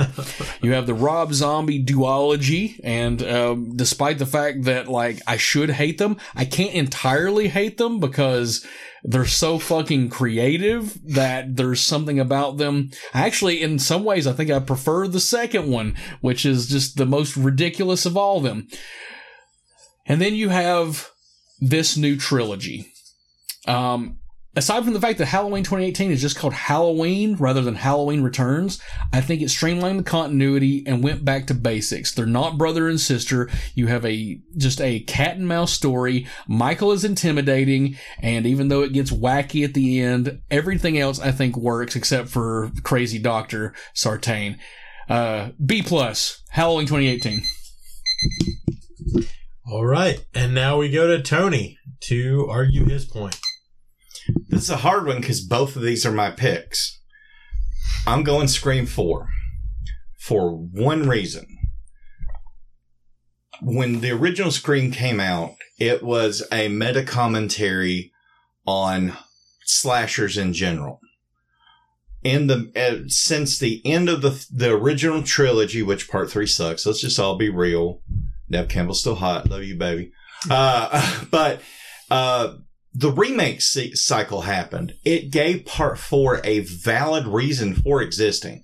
Reboots, uh, remakes, uh, remakes of Japanese films, that all happened post during the kind of Scream 2 and 3 after, and they had a valid reason to existing. It has one of the best intros of any of them. It has a great fucking villain. It even has the kind of sympathetic one with Macaulay Culkin's younger little thing, but then he stabs fucking Hayden Panettiere and he can die. He could have got some of the Hayden Panettiere poon. Uh, but no, it, like, uh, the, the kills were still shocking. Like the gutting of that one teenage girl uh, across the way when you think they're in their room, but it's over there. It, it still has those stakes that even the new, the new Scream didn't have. Like, even though none of the originals die in that one, you like, you feel they could because that might be necessary to restructure a reboot and move the franchise forward. It was a great commentary on horror then. Halloween 2018 still fucking great. I loved it. It did simplify things. It, it streamlined continuities. And I, like I said, it was my pick over Halloween 2. But Scream 4, neck and neck with those movies, inches it out by like two and a half inches. You know, or fat Tony Dick size. I yield my time. All right, one second left when Tony uh, yields his time. We're gonna give the win to Scream 4. Fuck Win- you. No, that was a correct one. I Fuck gave a good you. point. Win for the millennials on that. So uh, there we go. Fuck millennials and fuck your choice. You're a millennial. you are a millennial, Brandon. God damn it. Damn, dude. They, they defeat Swear- I Gen swear- Z. I, will swear to God, if fucking were- Scream 4 wins this tournament, I'm deleting the fucking podcast. I might be. I, I look. You You are are the- Scream Four will not win the podcast. It won't be my choice. You- the- Are the pre-internet millennial, so I'll give you credit. You you you're not the completely fucked up millennials. 2018 was like again Halloween 2018 was my pick. It's one of my favorite sequels. Two was a very close runner up. We like four. All of them have their good picks, but like Scream 4 so long after part 3 had a more valid reason to exist and it justified itself even more so than the new one. The new one I enjoyed. Was a fun little movie with some good kills. But and the Scooby Doo shit you hate, but Scream 4 mattered. Fuck Scream. All right, we're gonna move okay. on to match number four in our quarter quarterfinal round. We have the underdog Curse of Chucky going up against Texas Chainsaw Massacre Two. Tony, you'll be starting this round off. Two minutes on the clock. Jason, Two minutes on the clock, and Tony, four, three, two, one, go. This is going to piss everybody off, but Texas Chainsaw Massacre 2, Dennis Hopper, Tom Savini, balls out Bill Moseley as Chop Top. Uh, that's all I need. I yield my time. Oh shit, that's uh some some bold. I didn't need confidence it. there. Like comparatively, That's- like it wasn't my pick, but compared, there's there's no. Let this motherfucker try to argue Curse of Chucky over Texas Chainsaw Massacre 2. All right, and Brandon, it's your turn in three, two, one. sex is well, whatever, but the saw is is family. family. I, I, how can I argue against an unhinged Dennis Hopper with two chainsaws in a underground Vietnam themed amusement park bunker, um, kicking walls that drip blood and having chainsaw fights with Leatherface? This movie is the definition of the 80s. It's excess. It's ridiculous. You throw Spuds MacKenzie in this movie and it is everything you could think of. Um, it- this, this, it needed a, a, a Budweiser, uh, tie-in to like really t- tip it over the, you know, I don't know what I'm saying, but Texas Chainsaw Massacre 2 is just gonzo and fun. And even though it does lack in some regard, the some of the parts outweigh the whole. And, uh, Jim Siedow coming back. I just, I think it's a fantastic movie and Tom Savini's over the top effects. Uh, even though like I think the, the, the mask is a little lacking. I will say that, um, the, the, the shot where Leatherface is impaled with a chainsaw and the chain still runs, that's still one of the best practical effects ever done in a movie. So my choice is Texas Chainsaw Massacre 2. Wow, and obviously we've got Tom Savini, we've got Dennis Hopper, like Hoosiers era, like peak of his powers. Dennis Hopper. Do, doing a Cannon movie. A- absolutely, it's going to be Texas Chainsaw Massacre 2. No questions asked. I knew Brandon would have a better valid argument why, so I just like Texas Chainsaw Massacre with this. I love That's Curse right, of. Chucky, but that's like top of the B tier arguing with like top of the A tier. You're not gonna. It's like No, a high school football team taking on.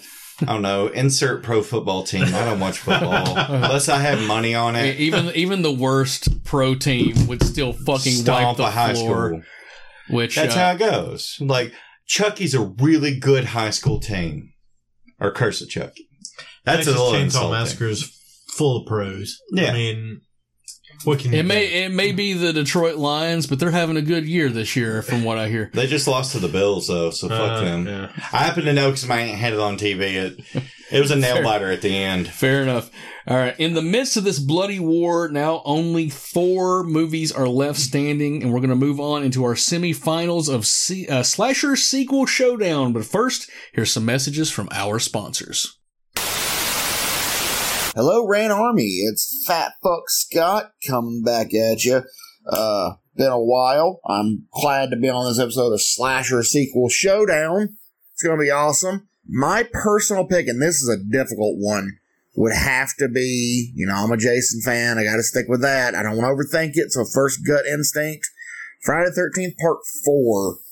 Uh, Ted White's Jason, fucking probably the scariest Jason. He was a fucking Mack truck hauling ass, terrorizing fucking little Corey Feldman.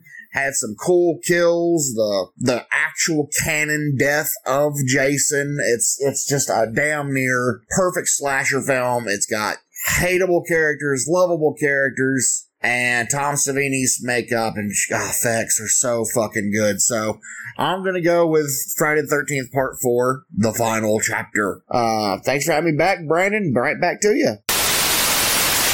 All right, welcome back, Gorehounds. It's down to the top four, but only two can advance to the finals of Slasher Sequel Showdown. Match number one, we have Friday the 13th Part 4 going up against another Part 4, Scream 4. Uh, I'm going to be taking first point on this. Jason, two minutes on the clock. Two minutes dialed in, and three, two, one, go, Brandon.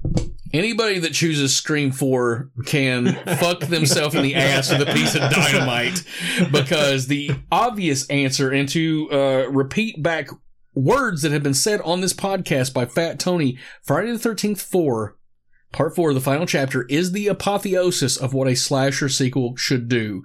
The body count is knocked up.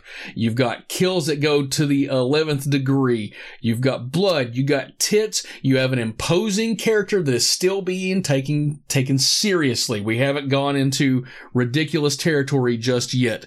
And if the series ended here, I think Friday the 13th would probably, in some regard, probably be held in a higher esteem. But we got fun sequels after the fact, but sequels that I will say for the most part, are of a lesser ilk. Friday the 13th Part 4, the final chapter, is a sequel that defined what this series was. You've got your first movie, you introduce it, and you have a, a different killer. The second movie, you introduce Jason, but he's got a different look. Part 3 gets the mask, but Part 4 is where everything aligns. All the stars are there. You've got Corey Feldman putting in a, a great child performance, and ch- child, child actors usually suck putting a kid in danger, it elevates the stakes. Scream 4 has some cool, fun meta ideas, but it is a drop in the bucket of the well that is slasher movie cinema. I rest my case. Friday the 13th, the final chapter, should, and if it does not, I will burn this fucking podcast to the ground. slasher movie. I, I yield my time. 15 seconds remaining and Brandon yields his time. Go ahead and Let's reset. give two minutes to Tony and go. I mean, it's, I'm not going to pick Scream 4 over Friday 4. Let's just be real. You're a hater. I understand your hate. I like Scream 4. I have lived with Friday the 13th Part 4 most of my cognizant life. Of course I'm going to pick it. It has tits. It wins on that merit alone.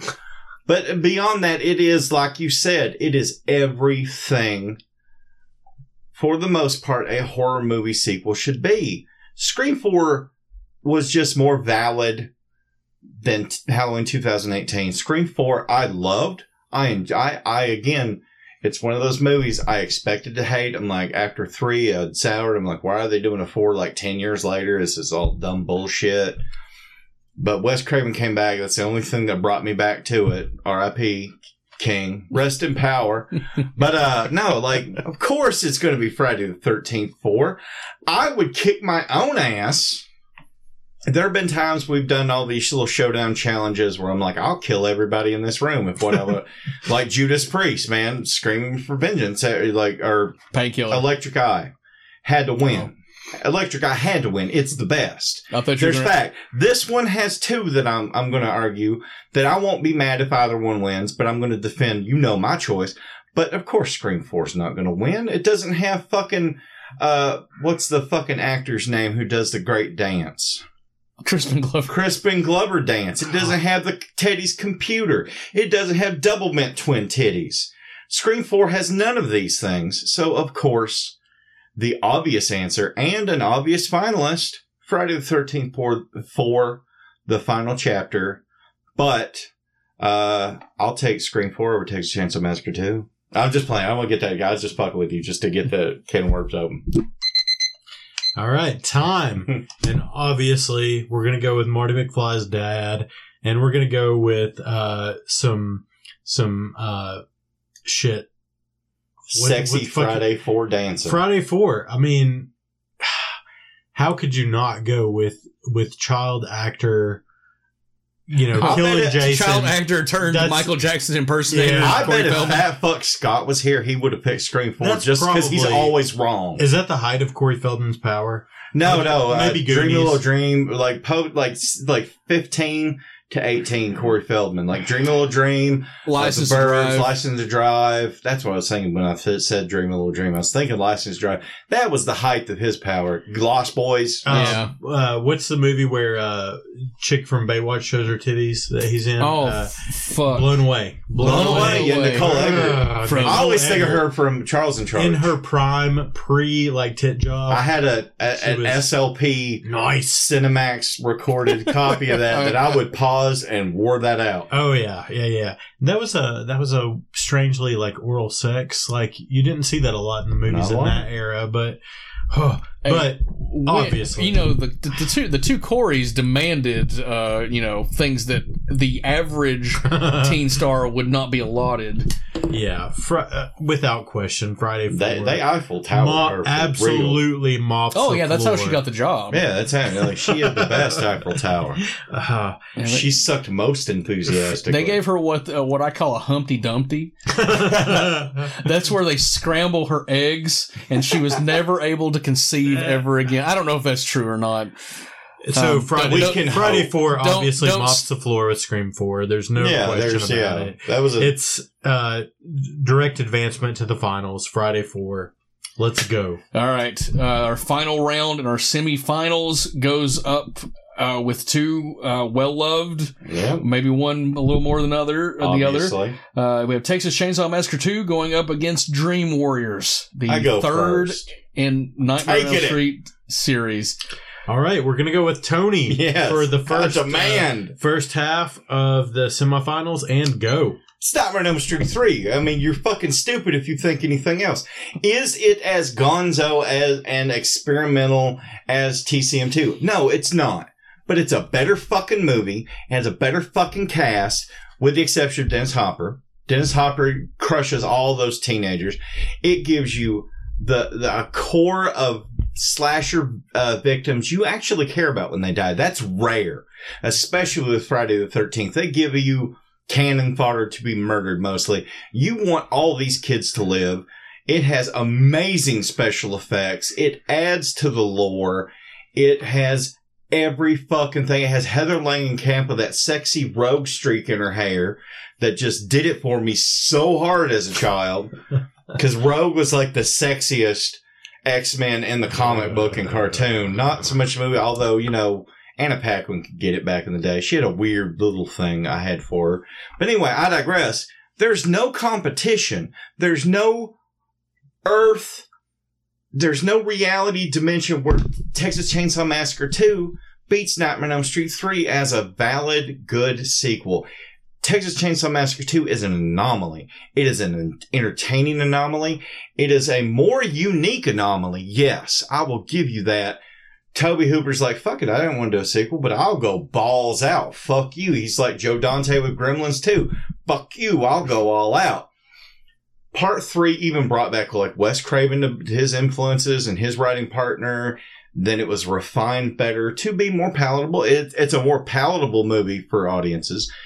Uh, Texas Chainsaw Massacre goes harder, I'll admit, but in no single solitary category does Texas Chainsaw Massacre equal or surpass Nightmare on Elm Street 3 except Dennis Hopper. All right, and uh, that's Tony's argument. Pretty strong argument there, Tony.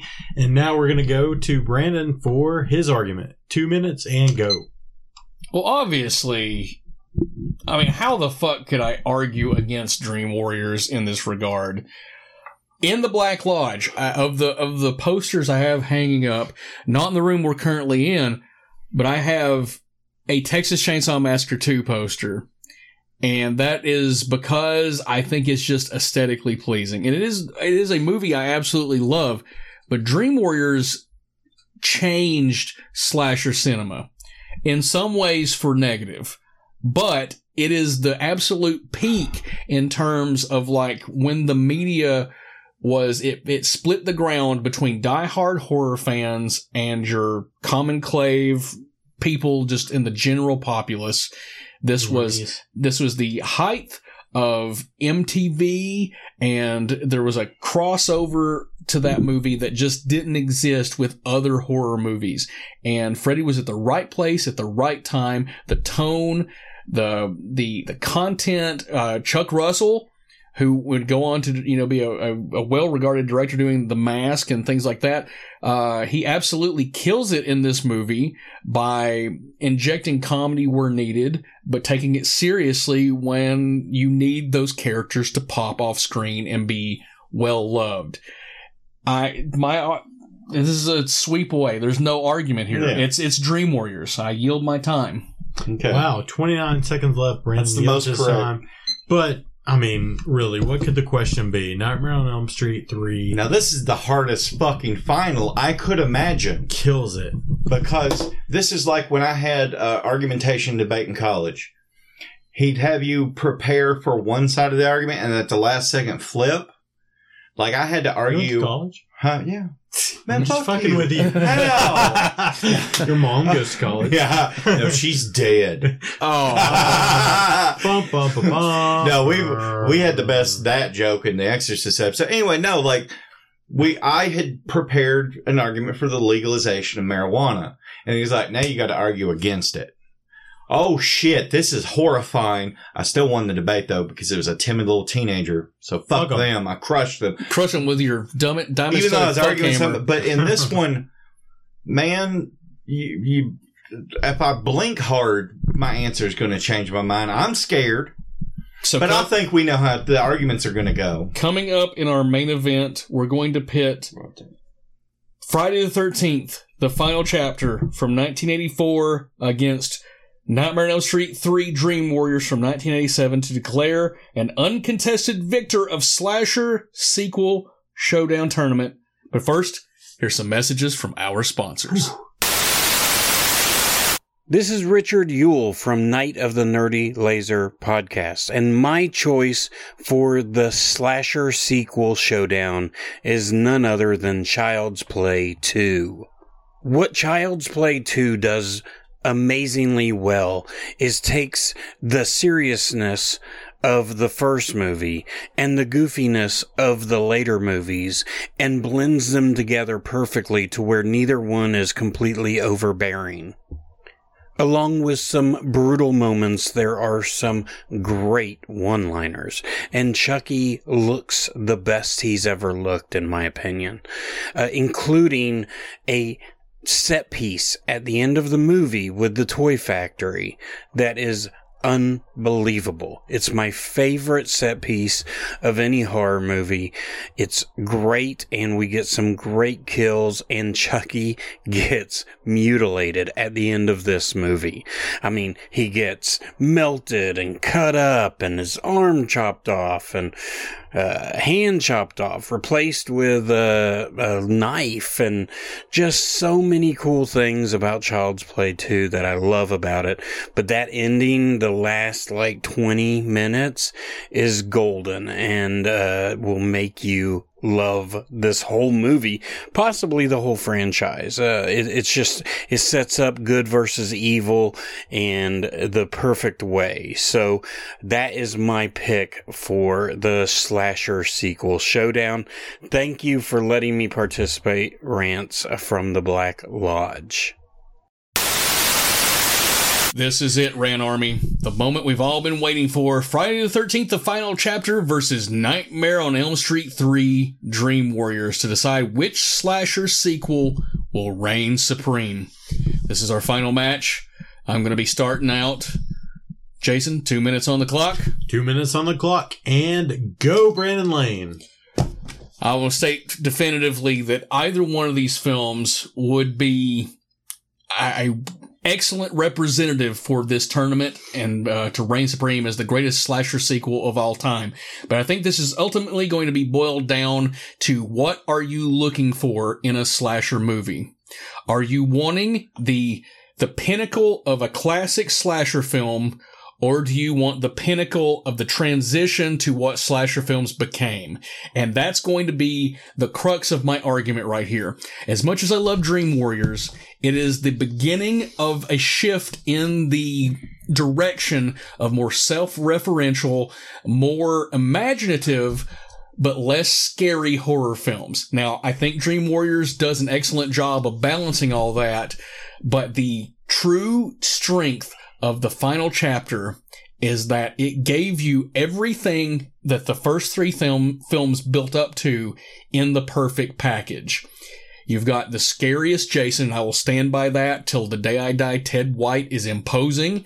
You have children who are being threatened, and that adds a new level to the suspense of the film. You have quirky characters who are all defined well enough that you care about them when they get killed. You know, they all have little moments. And you have the love story, you know, with multiple characters. And it's not played for the sake of like TNA, although they do give you that. So you get a little bit of everything. And the final thing I will say about this movie, it may have been the final chapter in name, but without this movie, we would not have gotten a, a new beginning and Jason lives because this movie was the jumping off point for the things that came later. So it's the best of both worlds from the transition to new new media and the best representation of old. Ooh, got cut a little short there, Very Brandon. good. Very good. But we're gonna move on to Tony. Two minutes for your argument, Tony, and go. We're not arguing which is the better franchise. We're arguing which is the better sequel in a slasher franchise. Friday the 13th is amazing. It gives an arc. It's great. But at the end of the day, even in the similarities, they both movies have cast you care for. Those kids in Nightmare 3 are a more vulnerable, likable even, even the asshole junkie chick. You know, it broke my heart when she died. It is, uh, it redefined the whole, uh, franchise. It gave Freddy, it showed Freddy's true potential. Le- leading to the other lesser sequels, yes. But like it was uh, imaginative. You're not saying, oh, you want old school or new school. This Freddy's terrifying in this movie. Freddy is threatening as fuck. The effects are amazing. There's just no way to argue that by a very short margin as a sequel, not which franchise you prefer, but as a sequel to an original, that Nightmare 3 wins on every single solitary criteria you could think of, except there are slightly fewer tits. But there are tits. and the, uh, that's not always a given in the Nightmare movies, but there are. I mean, it really isn't like all joking aside, the best cast of victims in any horror movie. Every one of them that dies, you feel for. Even the one you're only given like one scene with prior to his death. It brings back original characters. It increases the mythos. It increases the threat that the main villain has. It's, it's just overall. I know we have eight seconds. I hope we both get a rebuttal because this is the hardest fucking thing. Nightmare 3, yo. Yikes. This is maybe the hardest decision I've had You to got to make give us a rebuttal. Yeah, we have to time, have and We're going to have a one minute rebuttal for each. And we're going to start with Brandon Lane Don't start it yet. for the one minute rebuttal on this argument. Don't start it yet. And then after that, me and him getting a fist fight in his parking lot, and whoever wins that, Let's do it. Never mind, I'm a foot taller, Well, and I'm 100 gonna- pounds heavier. See, that might be a definitive answer. But let's go with Brandon Lane. One minute. You have one minute to argue Friday four. I'm going to use your own words against you. And no, it's not that, that Friday 4 is the apotheosis Asshole. of slasher films. It's that when we stated at the very beginning of this, what makes for a great slasher sequel? There are more kills in Friday the 13th Part 4. There are more tits in Friday the 13th Part 4. There is more blood in Friday the 13th Part 4. The cast, it may be a little more likable in yours, but they still made the effort to make the cast in Friday the 13th vulnerable and likable and memorable. It is a linchpin of a, an era of cinema that will never be replicated because it was the last era of truly scary slasher films that were unironic, and I love Freddy, but Jason takes the cake on this one. Friday 13th, the final chapter, is my choice, and I will go to my grave, unlike Jason, defending it. Wow. Three, two, one. Hurry up and reset All right. that. I got We're this. going to reset this because Tony has the answer. One minute to Tony and go. I'm using you using my own words against me. Change location, higher stakes, more tits. There were only side boob from a body double in the original. Uh, better special effects. What we tend to forget about part four is all the kills are heavily edited because the M- uh, MPAA, so you get split seconds of what would have been great kills if they a, been given a second longer to linger. They're not. The only good kill you get in that whole movie is Jason, and it's great. It's a great special effect.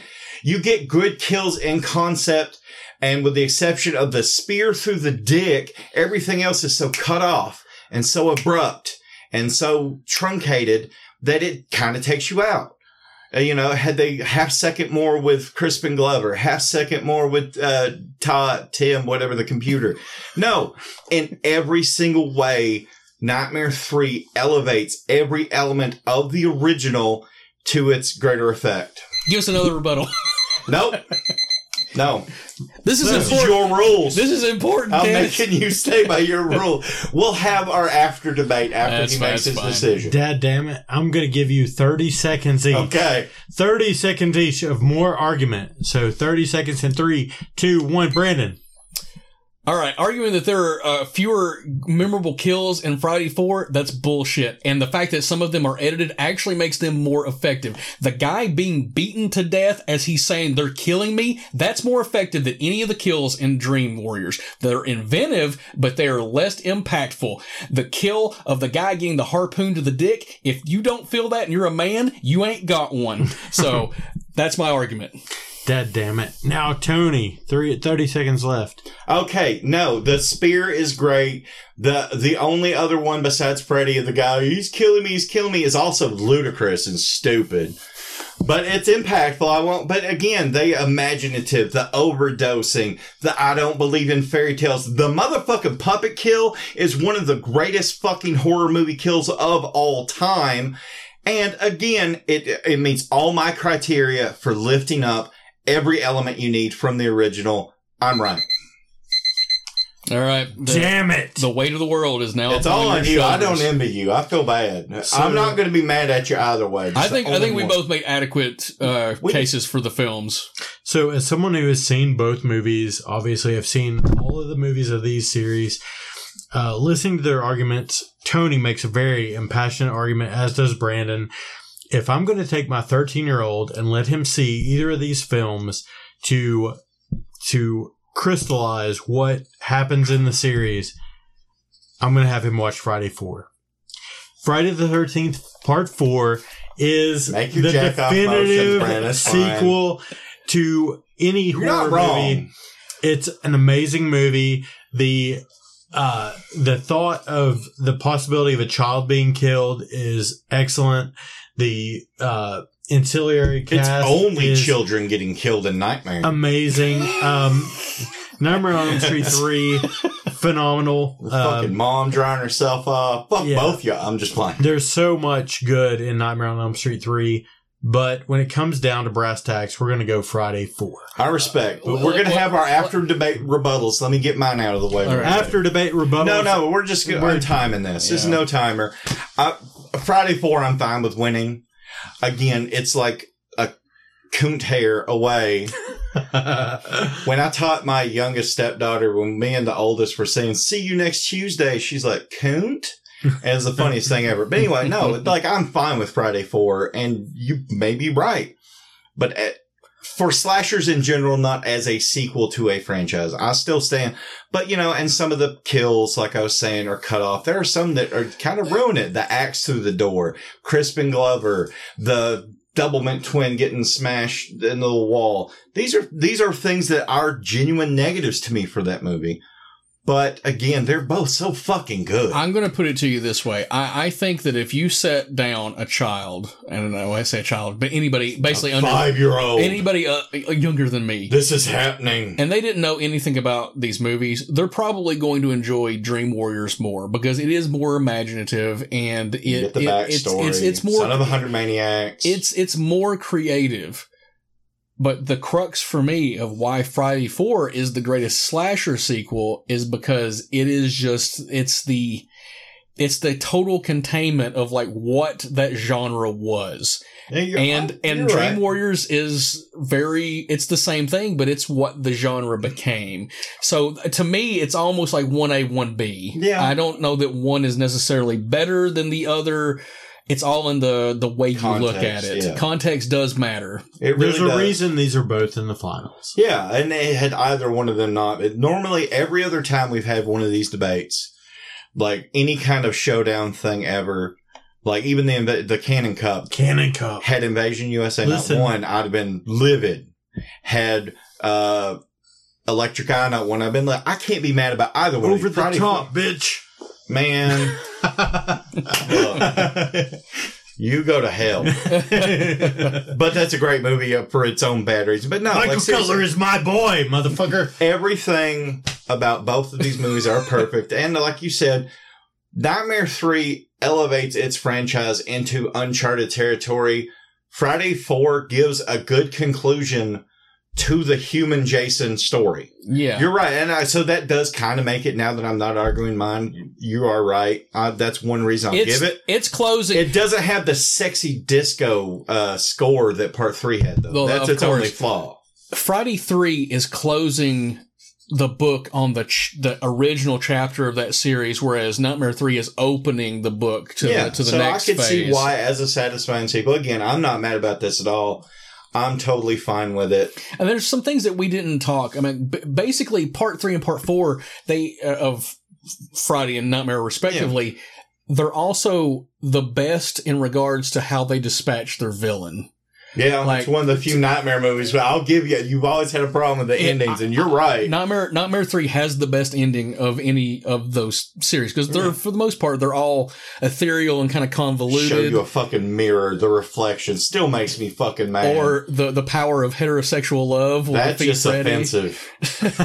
and they didn't even show her titties. You want me to be heterosexual? You show her nipples. We sat we sat probably hundred feet. No, no, like, Not maybe even 100, it's like 30 feet Thirty feet away. I'm I'm bad at math. Still could get it. And um, I found myself looking at her a lot I throughout the course of the day. seat when she. I'm just playing. I didn't do that. I'm married. Yeah, I'm- Kim Myers, you you can fucking get it. So let it be known for now until evermore, the greatest slasher sequel of all time. At least number A. No, of- if we declare it the best, it's the A1, best. Don't, AB. don't, don't, Number one think- in our hearts. don't rehash it. The, the people we have decided in the rants that this is don't qualify. Friday the 13th Part Four, the final chapter, is the greatest slasher movie sequel. okay, and then just I mean, Part number two is Nightmare on Elm Street three. it's it's it's it's right there, but it's just a hair lower. It's nothing wrong with Silver.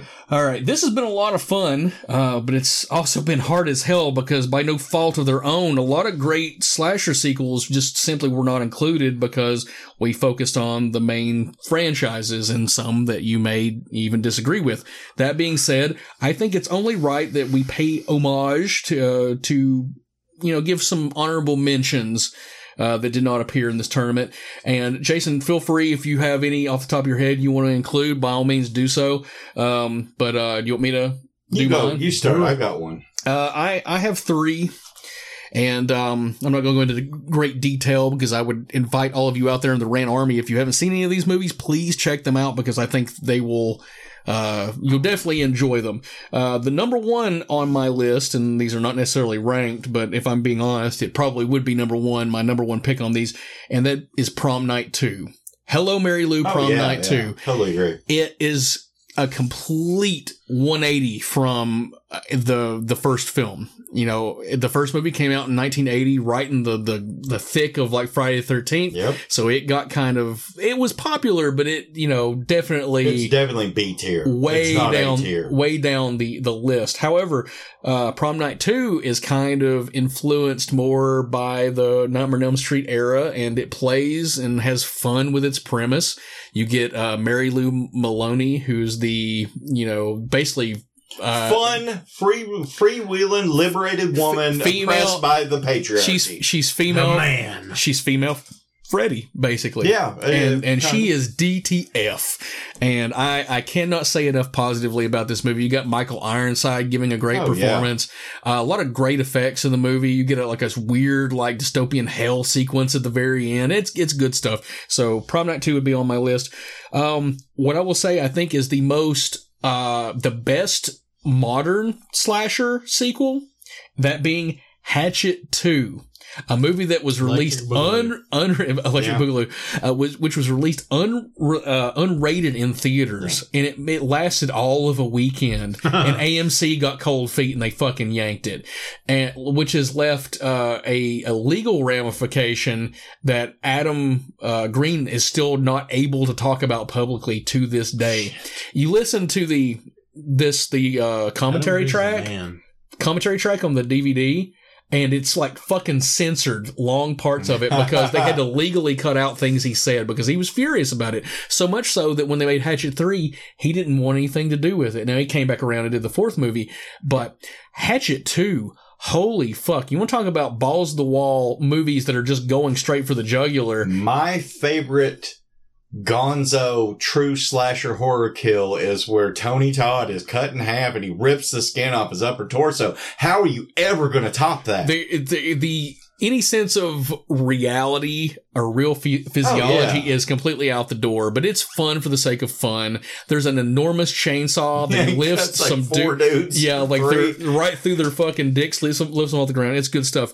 And uh, number three is a slasher movie that we've covered on the podcast, and that would be Leprechaun 3 It's just a dumb, good fun, man. dumb fun movie. Uh, there's not much to say about it. If you if you get the gist of the Leprechaun, I think this is the the best of the of the sequels. And Oh, like, you yeah. probably argue that Leprechaun four, but that's that's more so 4 bad is it's good. premise, Yeah. not the execution.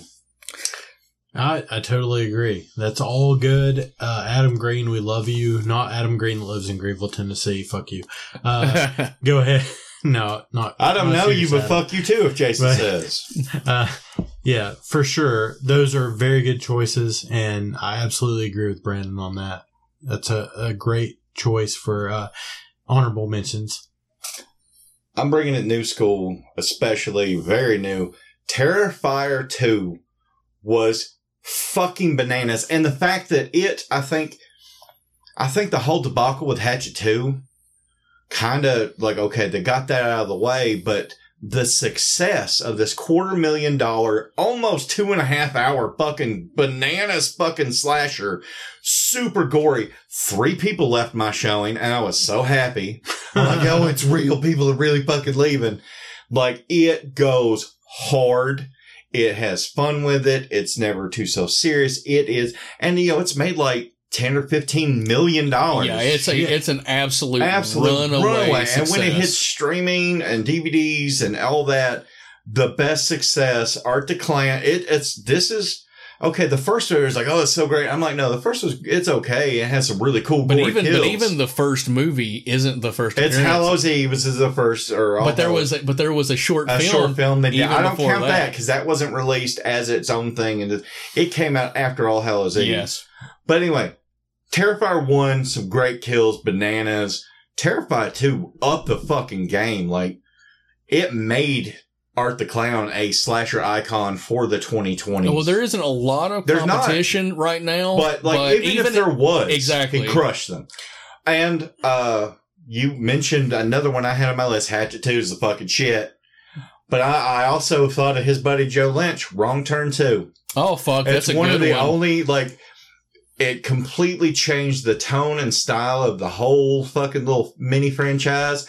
but it elevated it and made it better. That that movie is like Friday the Thirteenth homage after Friday the Thirteenth homage. And Joe Lynch, like nice guy that he was, didn't want to be mean to us on the podcast. Right. Still gave you the mean audio. He's a, he's a fucking cherry of a guy. Cheers, Joe. Uh, love to get you back on the podcast sometime. not to turn us too serious, but any theater that is showing movies like Terrifier 2 or anything like that, we need the audience to go see those films It in the a- theater. Support Yes. those theaters that show these films. I, I have to hate to buy that. It was AMC in Johnson City. It wasn't even like an indie theater. It was a real AMC in Johnson City. Yes, uh, and it just shows you how much things have changed. But also, theater chains are desperate for content. Yeah, so they'll So- get anything. So they actually kind of hit at the perfect time. But when I bought the ticket, the guy laughed. He's like, "Are you sure you go sit there?" And I'm like, "Man, I've got I've got podcast merchandise of me on a horror movie podcast. I'm sitting through this fucking movie."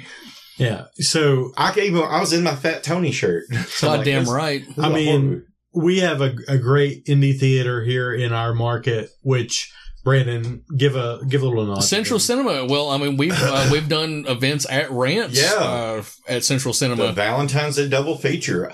and uh, we inducted Mixtron into Yeah. our Hall of Fame uh, during a showing of Nightmare on Elm Street Four, which is also another terrific Great sequel. It's lesser, but it's great. The only five's the only bad one. Theaters su- that support is these movies need your support. Absolutely. Absolutely give it to them. Yeah, in fact, Central Cinema in Knoxville, Tennessee.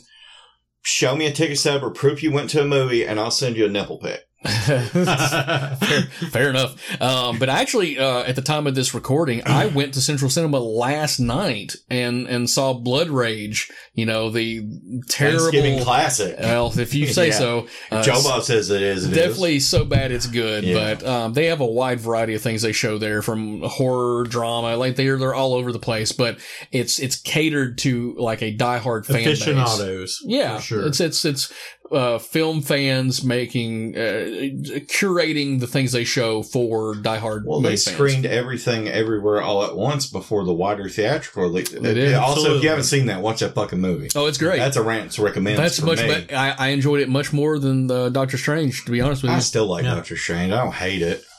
Kills John John Krasinski. That's Fuck not- Jim. I'm fine with that. Oh, I'm, I'm Jim. a I'm a Ham. I'm a Ugh. I'm a Dwight guy. Damn, yeah. All right, guys. Blades I think that's I think that's going to wrap us up for this episode. We'll be back in 2023 for more shenanigans. Till then, subscribe to the Rants from the Black Lodge podcast on one of the many platforms we're available on, including Apple Podcast and Spotify. Don't forget to stop by our stop by our webpage at juicykruger.com. Follow us on social media at Rants Black Lodge. And for the love of Cthulhu, go buy a t-shirt, a mug, or a sticker from our web store at rantarmy.com. Um, and I just wanted to add real quickly here at the end, uh, go check out Eddie and Travis's Wrestling Recommends podcast, but they can both suck the sweat You off my nutsack. They are inferior substitutes for me. And the next time I hear Travis say my boy Brandon's Canadian, I'm, we're, we're going to have to have a, a pay-per-view brawl because I'm going to end it. I'd buy a ticket to that. It's also their podcast is called Wrestling Recommendations. Recommend, did I say recommends? yeah. Oh well, fuck you. Fuck the, fuck them.